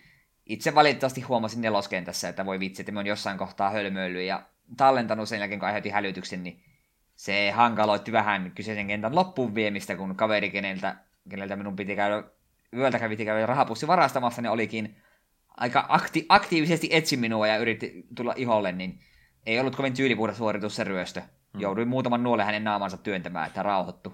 Vaikka Kaanonin mukaan Garret ei tapa ketään, mutta minun Garret kyllä tappoi. Hätätilassa vain, mutta kuitenkin. Niin. Tai normaalilla tarvittaessa kaikki, jos siltä tuntuu. Jep. Tosiaan puhuttu itse pelisuunnitteluista ja tästä kovastikin, niin sehän käytännössä koskee vain justiin näitä tämmöisiä ihmisvihollisia, että siinä mielessä se menee vähän rikki tämä pelin idea siinä kokonaan, kun täällä on niitä muitakin vihollisia. Niiden kanssa sitten on joku, että no nyt me miekalla tapetaan tätä, tai millä työkalulla nyt sitten tapatkaan tai sitten jätät ne ihan kokonaan huomioimatta, että juokset vaan kauheita vauhtia ohi, jos se vaan suinkin on mahdollista, että ne on mä en tiedä sopiiko ne nyt. Niin toisaalta ne tuo siihen pelimaailmaan lisää, mutta itse pelaattavuuteen, niin nämä kaikki muut viholliset, niin ne on jotenkin vähän semmoista filleria vaan sitten, että niihin ei oikein nämä kaikki, mistä me äsken puhuttiin, niin päde ollenkaan, vaan ne on sitten vaan semmoisia aivottomia vihollisia, mitkä on vaan esteenä sulle. Jep, ja ne onkin ehdottomasti pelin heikoin osa-alue. Mutta semmoisia tähän peliin sitten on kaikesta huolimatta mukaan haluttu. Joo, kenttäsuunnittelusta me toki ollaan tässä näin sivuttu jo jonkin verran, niin ei tarvi ehkä niin tarkkaan käydä läpi, miten tuo peli näin muuten on tosiaan rakennettu, niin näitä pelin rakennuksethan tässä pelissä yleensä aika monikerroksisesti eh, kerroksisiksi tehty, en tiedä onko pelimoottorin rajoitus vai minkä takia tällä tavalla tehty. Ihan hyvääkin siinä mielessä, että kun on useampi kerros, niin voi myöskin kartan piirtää useaan eri paperiin, niin vähän edes jonkin verran onnistuu siinä sitten kärryllä pysymään. Mutta tämmöisissä itse ihmisten tekemissä rakennuksissa nämä käytävät on tosi kapeita, niin, niin se johtaa sitten siihen, että sun on pakko oikeastaan seurailla jonkin verran, että miten ne vartijat siellä sitten käveleekin, että jos sä käytävällä törmäät semmoiseen viholliseen, niin siitä on sitten todennäköisesti miekkatappelu samaan tien tulossa, että niitä ei oikein pääse siitä mitenkään ohi menemään. Että jonkin verran täytyy tarkkuutta siinä pitää. Onneksi toi peli on antanut sulle kumminkin jonkin verran niitä mahdollisuuksia sitten noita reittejä käydä läpi, että tämä ei ole todellakaan suoraviivainen peli. No jotkut, jotkut tietyt kentät on suoraviivaisempia kuin toiset toki, mutta yleensä sulle on annettu ainakin se toinen, ellei jopa kolmaskin vaihtoehtoinen reitti, mistä sä pääset sitten etenemään, että on, on jonkin verran sitten vaihtoehtoja sulle kulkemisen kannalta. Se on hyvä asia, harmi vaan, että mulla se tuntuu pistävään päätä entistä enemmän sekaisin, kun oli monta eri reittiä, että miten mä taas tulin tänne, että olen juossut kolme kierrosta ympäri nyt tässä näin, kun tänne on useampi reitti näköjänsä parempi silti näin päin, että niitä vaihtoehtoja ainakin jonkin verran on. Joo, siitä tulee semmoinen, että tämä peli palkitsee sinua, että siellä viitsit vähän tutkia asioita, niin siitä tulee hyvä fiilis, kun huomaat, että aah, niin kun täältä sniikkailen, niin mehän pääsen ohittamaan monta vaaraa hyvin näppärästi. Hmm. Kannattaa siis semmoista aika rauhallista etenemistä tuossa pitää tarkkailla, että mitä kaikkia vaihtoehtoja mulla nyt sitten on liikkumisen kannalta. Öö, mitäs muuta tuosta piti sanoa? Mulla oli ainakin tämmöinen väittämä. En pelannut siis tosiaan peliä loppuun asti, mutta mitä kattelin muiden videomateriaalia tästä pelistä, niin toi peli muuttuu vähän avoimemmaksi pelin loppupuolella. Ainakin näin haluaisin väittää. Tuleeko vastaväittämiä? Minä mm, tosiaan sinne viienen ja puoliväliin vaan pelasin, niin en osaa tuohon silleen se hirveästi kantaa ottaa. Hmm. Siellä on tosiaan semmoista muun muassa kadonnutta kaupunkia ja muuta tämmöistä, että siellä tulee ihan semmoista luolastoa sulle suorastaan auki, että peli alkupuoli on enemmän semmoista laatikkomaista ää, rakennussuunnittelua ja sitten loppupäässä tulee enemmän semmoista ihan isoa, isompaa aukeeta, päästään noilla kaduilla kävelemään jonkin verran muita tämmöisiä isompia komplekseja sitten, että se vähän muuttuu siinä mielessä erityyppiseksi. Eh, Tämä alkupää on vähän tämmöistä keskiaikaisempaa hiiviskelyä sitten mitä pisemmälle etenee, niin vähän muuttuu semmoiseksi Indiana Jones-maisemmaksi tai sitten vanhempia Tomb Raiderin tyyppiseksi peliksi, että sitäkin puolta sieltä sitten loppupäästä toki löytyy. Siinäkin jälleen kerran se hiippailu sitten vähän pienempää osaa jää, mutta kyllä sitten pelille semmoinen oma, oma lisäjuttu siinä tulee, kun tämmöistäkin juttua siihen mukaan on laitettu. Vähän vaihtelua ainakin pelin sitä kautta saa. Mm. Mitenkäs tosiaan, kun itse kentässä on aina se jonkin, joku tietty päämäärä sulle asetettu päätehtäväksi, että täytyy jotain tämmöistä tai käydä varastamassa ennen kuin se kenttä sitten päättyy. Yleensä siis, kun sä oot sen pääobjektivien saavuttanut esimerkiksi peli alkupäässä heti, että käyt varastamassa tämä valtikka täältä näin, niin kun sä oot napannut sen käteen, se kenttä päättyy sen, sun ei tarvista pakoreittiä sieltä enää tehdä. Ihan hyvä, että se siihen loppuu, kun siellä yleensä sitten jo koko tota, rakennus tainnutettu tässä vaiheessa jo, niin aika tylsä se olisi enää sieltä palatakaan, niin ihan näppäränä, että se loppuu sitten siihen samaan tien, ei tarvitse sitä pakoreittiä tässä ruveta enää se enempää ajattelemaan. Mutta mitä siellä muuta semmoista sivutehtävää on, niin täällä on aika paljon tätä kultaa ja muita semmoista arvoesineitä laitettu, mitä kun sä nappaat, niin se saman tien kertoo sulle, että minkä arvoinen raha, rahajuttu tämä sitten onkaan, ja sä pystyt niitä sitten myöhemmin tuhlaamaan, niin kävikö sä kuinka tarkkaan näitä kenttiä sen takia läpi, että kyllä saisi me, kerättyä? Kyllä, me pyrin jokaisen huoneen, mikä vaan näin, niin yritin kyllä tutkia ja tsiikailla. Ja kaikki aina aarteet, mitä löytyi jostain, niin hyvä mieli vaan tuli. Lukitun arkun, kun löytyi jossain perähuoneesta, niin ties heti, että ai että, ai että, että nyt, nyt saa Garret taas leipää syyä seuraavana päivänä. Hmm. Että jonkin verran on sitä kultaa laitettu sivuhuoneeseen, niin kannattaa sen takia katsoa. Ja sitten on sitten vähän vielä salaisuuden salaisuuttakin olemassa, että on esimerkiksi jotain tota, tota, viirejä tämmöisiä esimerkiksi seinälle, että niitä pystyy polttamaan pois, niin sieltä saattaa löytyä sitten jotain seinän sisältä salakammiota tai muuta tämmöistä, että vielä semmoisiakin salaisuuksia tuolta pelistä löytyy, jos oikein tarkkaan haluaa tätä lähteä kuluamaan läpi. Ei toki joka paikassa niitä ole, mutta kannattaa vähän enemmänkin miettiä, että olisiko tässä nyt vain joku hämy laitettu, ja täältä saattaisi vielä lisääkin löytyä. Jep, ja kannattaa kaikki mahdollinen kulta tosiaan mukaan napata, kun kenttien välillä pääsee sitten rahaa vastaan niin ostamaan ylimääräisiä esineitä. Että sulla on aina, kun kenttä aloitat, niin sulla on kentästä riippuen aina tietyt esineet ja saat, ja sen lisäksi voit kaiken ylimääräisen rahan niin kenttien välissä käyttää sitten ylimääräisten asioiden ostamiseen. Että jos tuntuu siltä, että muutaman tulinuoli olisi mukavaa olla varalta mukana tai muutama helttipotio, niin ja kun rahaa ei voi silleen se niin kuin säästää varsinaisesti tehtävien välillä, niin kannattaa aina kaikki käyttää pois. Hmm. Se on semmoinen hyvä tapa myöskin sitä pelin vaikeus asoa, ää, tasoa pikkasen porrasta, että ää, periaatteessa sä et mitään kenttää varten tarvitse oikeastaan kuin sen mieka ja blackjackin vaan, että kaikki muu on käytännössä ylimääräistä, mutta elämästä tulee huomattavasti helpompaa kuin sitten niitä työkaluja, mitä hyödyntääkin. Niin kannattaa toki niin paljon kuin vaan sitä rahaa käytettävissä on, niin sitä helpommaksi tuon pelin tekee itsellensä, ellei halua jotain haastarunia tehdä blackjack only. Sekin olisi varmaan ihan mielenkiintoinen. Mm, eiköhän varmasti pelin hardcore-fanit niin vetelee just silleen, että ei mitään ylimääräistä ei tehdä, että var, varjon lailla vaikka käydään paikassa ilman, että kukaan saa ikinä edes tietää. Hmm.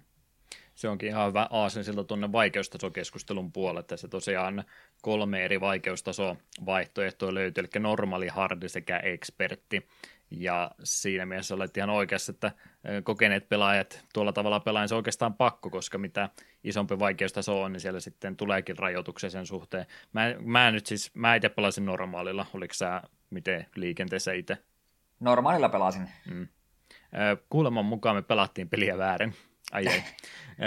Ilme, ilmeisesti tämä on, kun me ei nyt kumpikaan on kokeiltu näitä vaikeimpia vaikeusasteita, mutta ainakin näin oli väittämiä, mitä mä tästä pelistä luen, että siinä on sitä rajoituksia annettu sen puolelle, että kuinka paljon niitä vihollisia saa tappaa, ja onko ekspertti sitten jopa niin, että ei saa ollenkaan vihollisia se sitten ne tarinallisesti mikään välttämättömyys ole, että siellä on sitten ihan oikeasti pakko hiiviskelyä harrastaa. Näin se me pa- kä- mm. käsitin, kun me jo jotain juttuja tästä pelistä peliliittojen katsoin, niin löytyi tällaisia näitä objekt, tehtäväobjekti oli just silleen, että, oho, että vaikeammalla vaikeudessa niin tulee ylimääräisiä objektiiveja, että sinun pitää jotain ylimääräistä käydä varastamassa. Tai, ja sitten se useassa oli vaan, että elää tapa ketään. Mm. Että Blackjackilla saat kyllä tainnuttaa, mutta henkiä et saa viedä keneltäkään. Tosin sitä me rupesin miettimään, että kun esimerkiksi just neloskentässä mie tainutin pari vartijaa ja heitin ne tuonne vesiesteeseen, niin olisikohan se laskettu tape tappamiseksi. Todennäköisesti joo. Hukuttaa vihollisen, vaikka se tainutettu olisikin. Niin. Jep, no me ajattelin, että tuolta sitä kukaan ainakaan löyvä, ja ei muuten löytänyt. Kyllä, kyllä joo.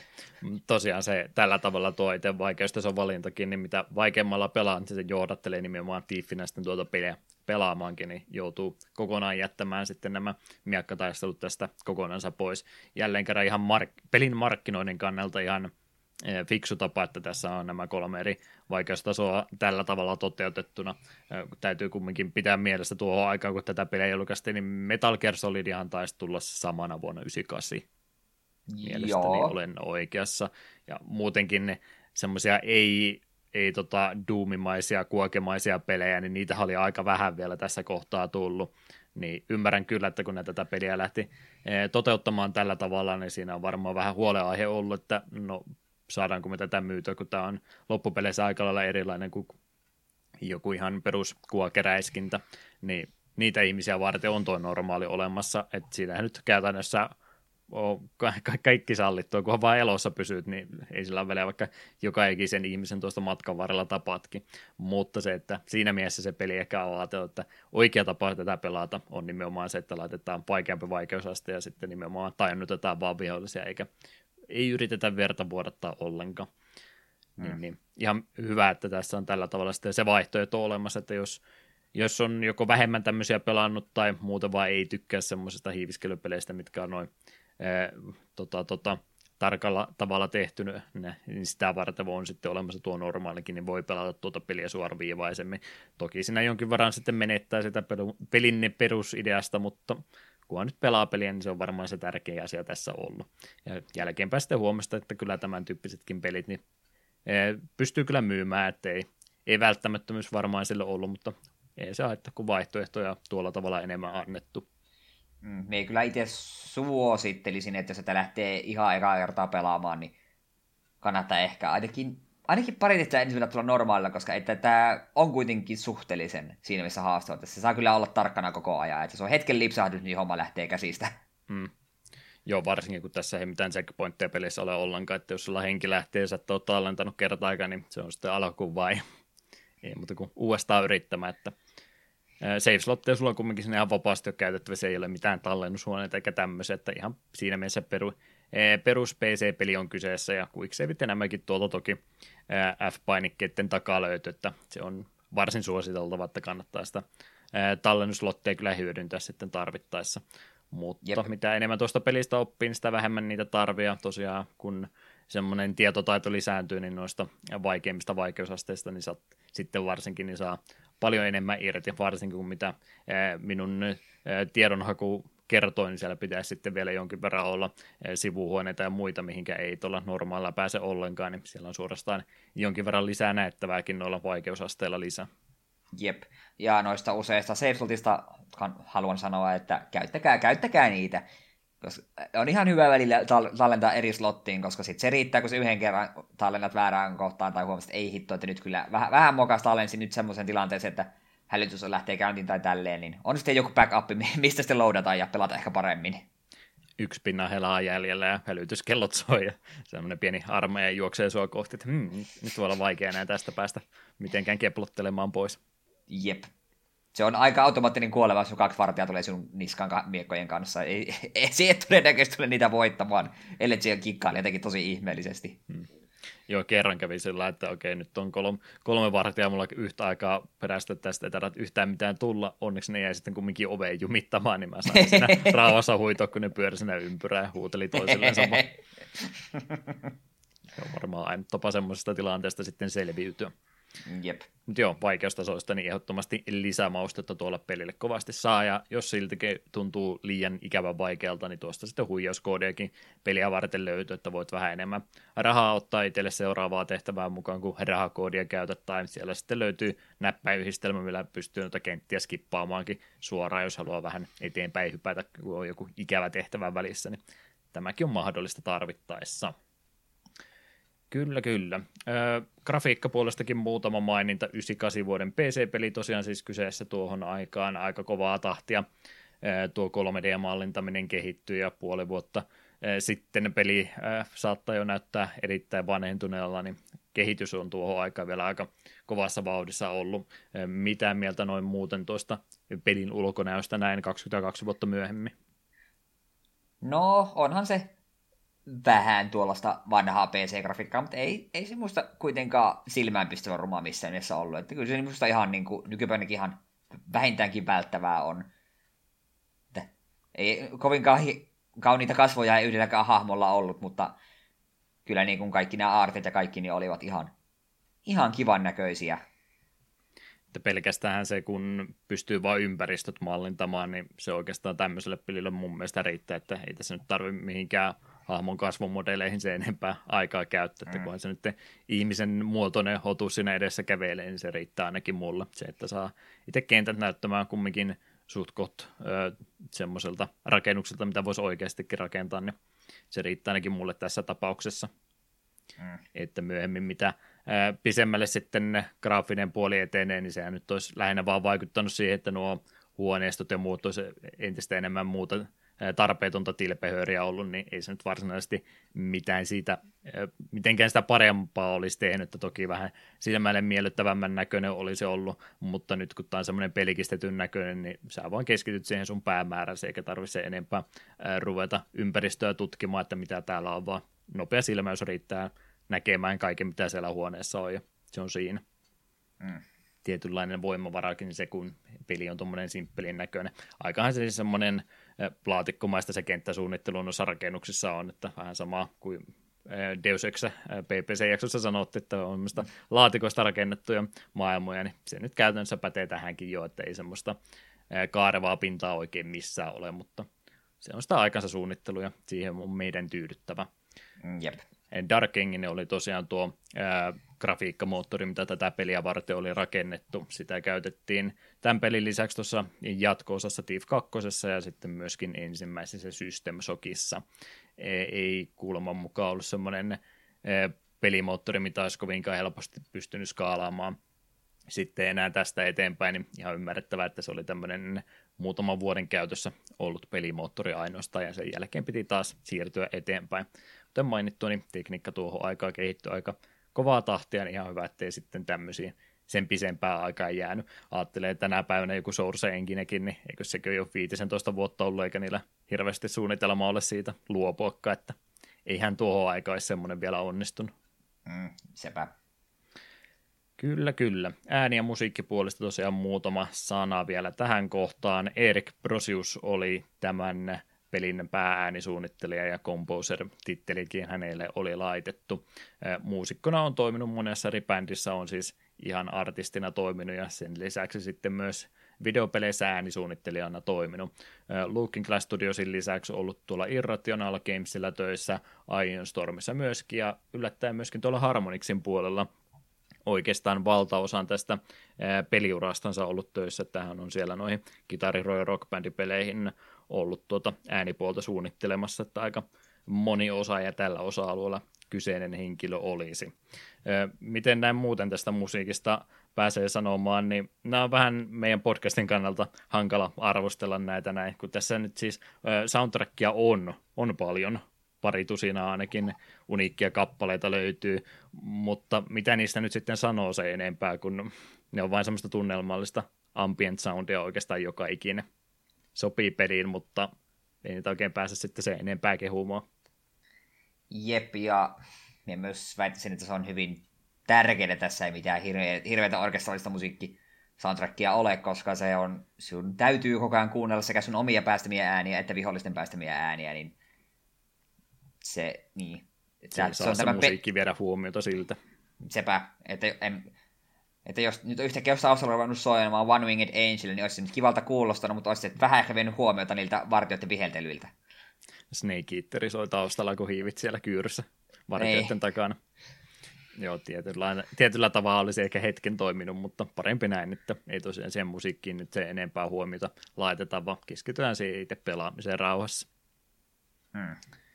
Kyllä, kyllä. Tosiaan ääninäyttely ja muuta sitä pelistä kovasti löytyy. Steven Russell on tämän kärtin ääninäyttelijän nimi. Hän on myös muun muassa Fallout-peleissä useammassa ollut näyttelemässä Dishonored 2. hänelle myöskin on oma roolinsa annettu, että vähän semmoista hengellistä jatkumoa noin Dishonoredit tai just näille Thief-peleille olla. En ole kyllä niitä itse pelannut. Oliko sä niihin koskenut? Ää, mutta meni. Niin Dishonored 1 olen pelannut, joo. Joo, okei. Okay. Ja siitä me itse tykkäsin kovin paljon, ja itse kun työkaverin kanssa, kun oli tästä Thiefistä puhetta, niin, niin rupesin sitten miettimään, että niin joo, että Dishonored on hyvin, hyvin tämän kaltainen, että voi, olisi hyvinkin olla, että olisikohan Dishonored ottanut tästä jopa jossain määrin vaikutteita. Siinäkin oli paljon sniikkailua ja siinä me muistan, että se kompatti siinä oli vähän sulavampaa, mutta ei se ollut missään sen pelin tarkoitus. Hmm. Modernimpi esimerkki kumminkin tämmöisestä pelistä se. Jep.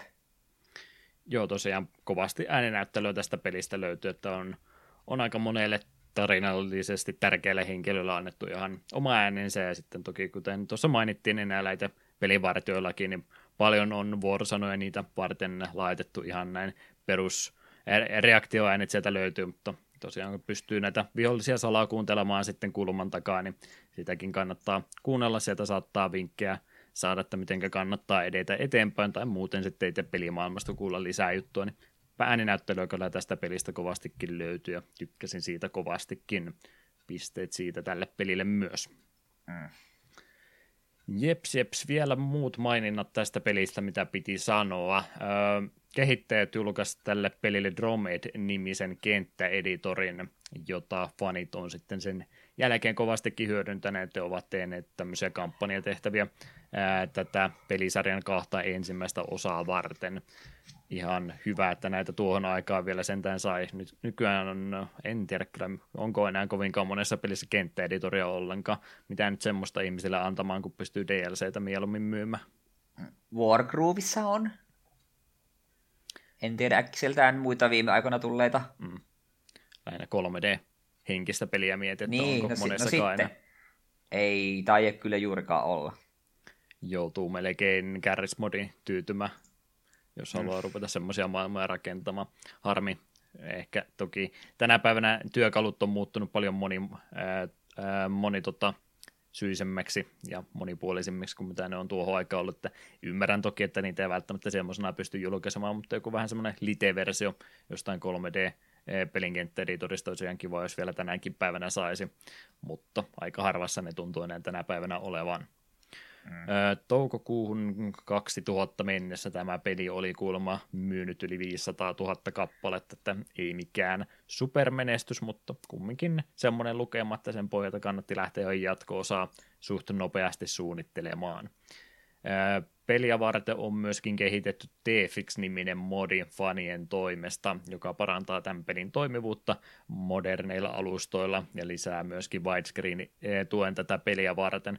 Sitä ei muuten tuosta mainittukaan ollenkaan, niin tästä mainittakoon nopsaa. Me ollaan jonkin verran kumminkin tätä podcastia varten käyty näitä tämän aikakauden PC-pelejä läpi ja muutenkin sitten vapaa-ajalla ollaan vanhempia PC-pelejä pelattu läpi, niin ehdottomasti hyvä asia on se, kun sä hommat jonkun tämmöisen vanhemman peliä ja oot vähän epävarma, että no viittiiköhän tähän nyt tutustua sen enempää, niin tämä on niitä pelejä, minkä sä pistät Steamistäkin päälle ja se toimii. Se, se, on, se on erittäin suuri luksus tänä päivänä. Kovinkin moni jostain kokistakin ostat jonkun pelin, niin siellä on vähän semmoista tietynlaista ongelmaa. Nekin kyllä toki yrittää aina jotain DOSBoxin kautta, kun ne pyörittää, niin siellä on niitä valmiita asetuksia, mutta ne ei ole semmoista ihan one size fits all ää, tota, tota asetuksia, että aika usein joutuu vähän säätämään, että miten tällä nyt on resoluutiot menee ihan miten sattuu ja ää, muuta fiksailua joutuu tekemään, niin Tiefin kanssa ei ainakaan itse tarvinnut tehdä ollenkaan. Ei mutta just tiimistä painaa play päällä ja okei, se oli neljä suhde kolme resoluutio eikä pystynyt kovinkaan isoksi nostaa, mutta se toimi. Ja se Jep, on hyvä asia.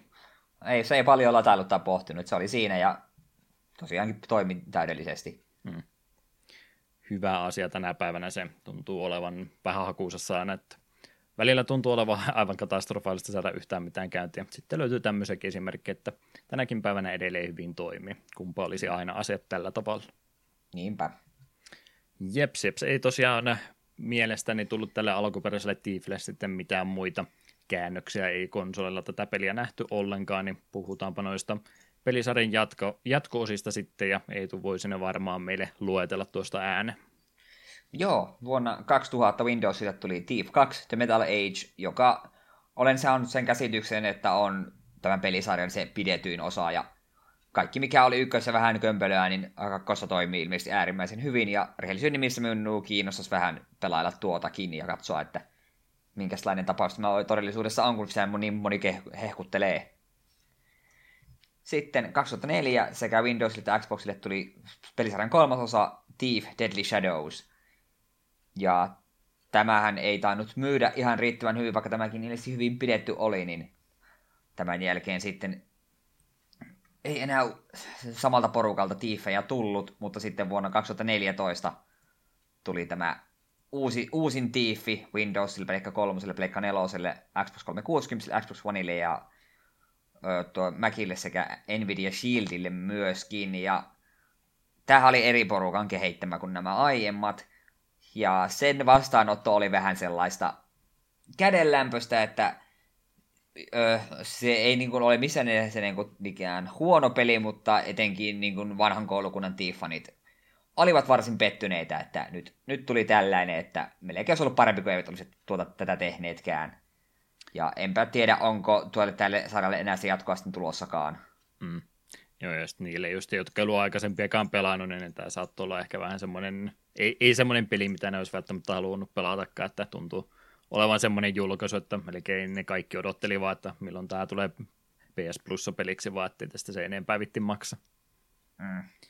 Harmi sinänsä. Tosiaan joo, siis tuo uh, Looking Glass siis tosiaan meni jo 2000 konkkaa, että se kolmas Deadly Shadows, niin se oli sitten Iron Stormin kehittämä. Ei kun, aah, niin sekin osa. Sekin vielä siitä muistuttaa, että on siellä toki jonkin verran samaa porukkaa oli tekemässä, että et siinä mielessä väärässä ollut, kun sanoit, että samalla porukalla. Lafka oli eri, mutta kyllä siellä samoja ihmisiä löytyy siitäkin julkaisusta. Joo, niin, että tämä varmaan, mutta sekoitti, kun me aiemmin näissä kaikista vähän lueskelin, niin Deadly Shadowsissa oli, vaikka se sai hyviä arvosanoja, ja näin poispäin, mutta se ei kuitenkaan rahallisesti tuottanut tarpeeksi, niin sen takia sitten varsinainen Thief 4 Dagger of Ways, niin tuo jouduttiin perumaan. Mm. Joka on sinällä niin harvi. Tämä on aina just tälle, että peli saa kehua ja kaikessa, hei, tämä oli hyvä peli, jes lisää tätä, mutta ei myy tarpeeksi, niin ei sitä lisää tule. Niin, nämä on nyt varmaan semmoinen pelisarja ollut, että tästä on melkein kaikki sen jälkeen tulleet genre-edustajat mallia ottaneet, mutta se ei sitten välttämättä itse brändinä tämä Tiiffi kumminkaan semmoista vaikutusta tehnyt, että se sille jo pelkästään olisi pystynyt myymään, että todella tärkeä peli sinänsä on ollut tulevillekin eh, vastaavan genren edustajille, mutta ehkä ei sitten itse ole sitä arvosanaa näin muuten saanut jälkeenpäin ihmisten silmissä. Faneja kyllä ehdottomasti kovasti löytyy, mutta ei semmoinen mainstream juttu tästä koskaan tullut. Jep. Joka nyt on kyllä oikeasti ymmärrettävää, koska onhan tämä kuitenkin sen verran uniikki tapaus, ei tämä kaikkiin pelaajiin vetoa. Hmm. No, siinä nyt varmaan rupeaa tärkeimmät asiat tulemaan. Jos on muuta sanottavaa, niin kerrohan ne nyt ja sitten samalla ne suosittelutkin perään, että kehtaako tätä kuuntelijoille suositella. Me kyllä voin ihan suoraan sanoa, että me tykkäsin tästä. Vaikka siinä oli välissä nämä, tai muutama tämmöinen zombin tapokentteni, jotka vähän rikkoi pelin tunnelmaa, että niin, tai sellaisia, että se ei, niin kuin, se ei tuntunut sille tiifiltä, mitä me luulin tämän pelisarjan olevan. Mutta sitten kun oli nämä perinteisemmät kenelle, että mene tuonne ja varasta sieltä asia X, niin tee se miten lysteet, niin jes. Sitten se oli oikein kivaa. Se. Me en ole ikinä ollut stelttipelien suurin ystävä, että aiemmin mainitsin mua Markov ja Ninja on tähän mennessä ollut se stelttipeli, mistä mä kaikkein eniten tykännyt, ja sanoisin, että tämä menee ta- alkuperäinen tiifi näillä näkymin, niin aika lähelle sitä, että minulla oli tosi kivaa tätä pelatessa. Ja vähän suunnittelematta olisi, että pitäisi nyt vielä tämän jakson nauhoittelunkin jälkeen kenttä tai pari eteenpäin pelata, että oli kiva sniikkailla. Tämä oli jotenkin niin uniikki tapaus, että siitä jäi hyvä mieli ja etenkin tuo kakkonen jäi kiinnostamaan, että sitä kun on verrat sanottu, että se on vielä tätäkin parempi, niin haluaisin siihen jossain kohtaa tutustua. Et Joo, ja se miel... pitäisi ihan tarinallista suoraan jatkumoakin olla, kun Tiif 1 just niihin sanoihin päättyy, että varo tulevaa Metal Agea sitten. Jep. Mutta niin, että me kyllä ei tätä voi niinku suositella. Jos yhtään niinku tuo stelttailu kiinnostaa, niin kyllä tämä mun mielestä on vähintäänkin sen kokeilemisen arvoinen. Jos ei muuta, niin pelaatte kaksi ensimmäistä kenttää, niin siitä saa jo jonkinlaisen käsityksen. Ja oikeastaan se eka kenttä jo. Jos se ekan kentän meininki olisi, hei, tää on siistiä, niin jatkakaa pelaamista. Hmm. Että meillä on kaksi peukaloa. Joo, se kyllä parhaita puolia se esittelee etin pelin alusta asti, että fiilikseen pääsee aika nopeasti tämän pelin parissa. Jep. Joo, mun täytyy myöntää, että ei, ei ole pitkä aikaa tullut jakson jälkeen tämmöinen katumusoloa, että kumpaa olisin pelannut hiukan enemmän, että nyt meni aikaa selvästikin, tuli käytettyä väärien pelien parissa, että vähän, vähän kaduttaa nyt, että olisi voinut vielä enemmän tätä jaksoa varten tätä peliä pelata, mutta eihän se nyt tietysti mikään este ole tämän jälkeenkin vielä sitä lisää pelata, vaikka tosiaan ulkokuori ja muu jo aikoja sitten ne vanhentut, niin itse pelimekaniikka ja muu, niin se on mun mielestä edelleenkin yhtä hyvä kuin se on varmaan silloin julkaisu aikanakin ollut, että siinä mielessä itse pelin perusidea ei ole tuosta yhtään miksikään muuttunut. Ja ihan viihdyttävä peli tämän mielestäni edelleenkin on, että en tiedä sitten noista jatkoosista, että tekeekö ne kuinka paljon asioita paremmin, että onko ne parempia esimerkkejä vielä kuin tämä ensimmäinen, mutta tässä muodossaankin on, niin itse sniikkailu niin toimii tässä pelissä tosi hyvin ja ei sille muuta voi sanoa kuin, että hyvä peli on. Suositteluun siis menee molemmilta. Kyllä. Tämmöinen yhteenveto. On se välillä mukava, kun ollaan samaakin mieltä. Mm. Vielä enemmän mä tykkään, kun me ollaan eri mieltä, koska sitten niin. saadaan kunnon väittely aikaiseksi. Mm. Se ei ollut Tuosta, tämä peli tällä kertaa. Mm, tuosta haluan tuohon, tuohon kyllä takertua sanoit, että eihän se ole este, että peliä jatkaisi vielä tälle nautusten jälkeenkin, mutta miten se Ressa 1, oletko vetänyt loppuun asti? Mä, mä jatkoin sitä eteenpäin, mutta vielä on se loppupätkä pelaamatta. Ai ai ai ai ai. Vielä ehti. Jep, jep, siinä oli tosiaan nyt kaikki tällä kertaa. Katsotaan, jos joskus tulevaisuudessa vielä noita jatko-osiakin käsitellään, mutta jos ei, niin ainakin ykkösestä jo saitte tässä ihan hyvän tietopaketin. Jotain musiikkia tästä pelistä tähän väliin, sitten ruvetaan tätä jaksoa pikkuhiljaa päättelemään.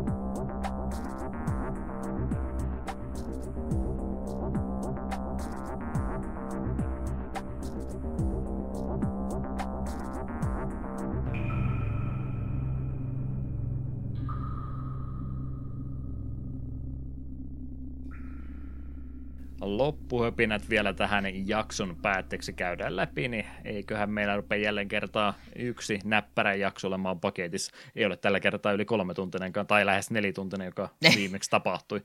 Ei tuon selvästikin pitänyt itsensä kurissa tällä kertaa. No tämän kerran, katsotaan. Mm. Katsotaan ensi kerralla sitten. Kun seuraava MTG tulee, niin ostellaan tästä boksia ja katsotaan, mitä tapahtuu. Siihen valmistaudutaan. No, SoundCloudit on maksettu, että ihan rauhassa vaan. Unlimited on suunnitelma, että sulla ei mitään rajoja ole. Oi, että situt, situt katumaan noita sanoja. Mm. No, mitä siellä tulevia jaksoja olisi tässä sitten kevät-talvella tulossa?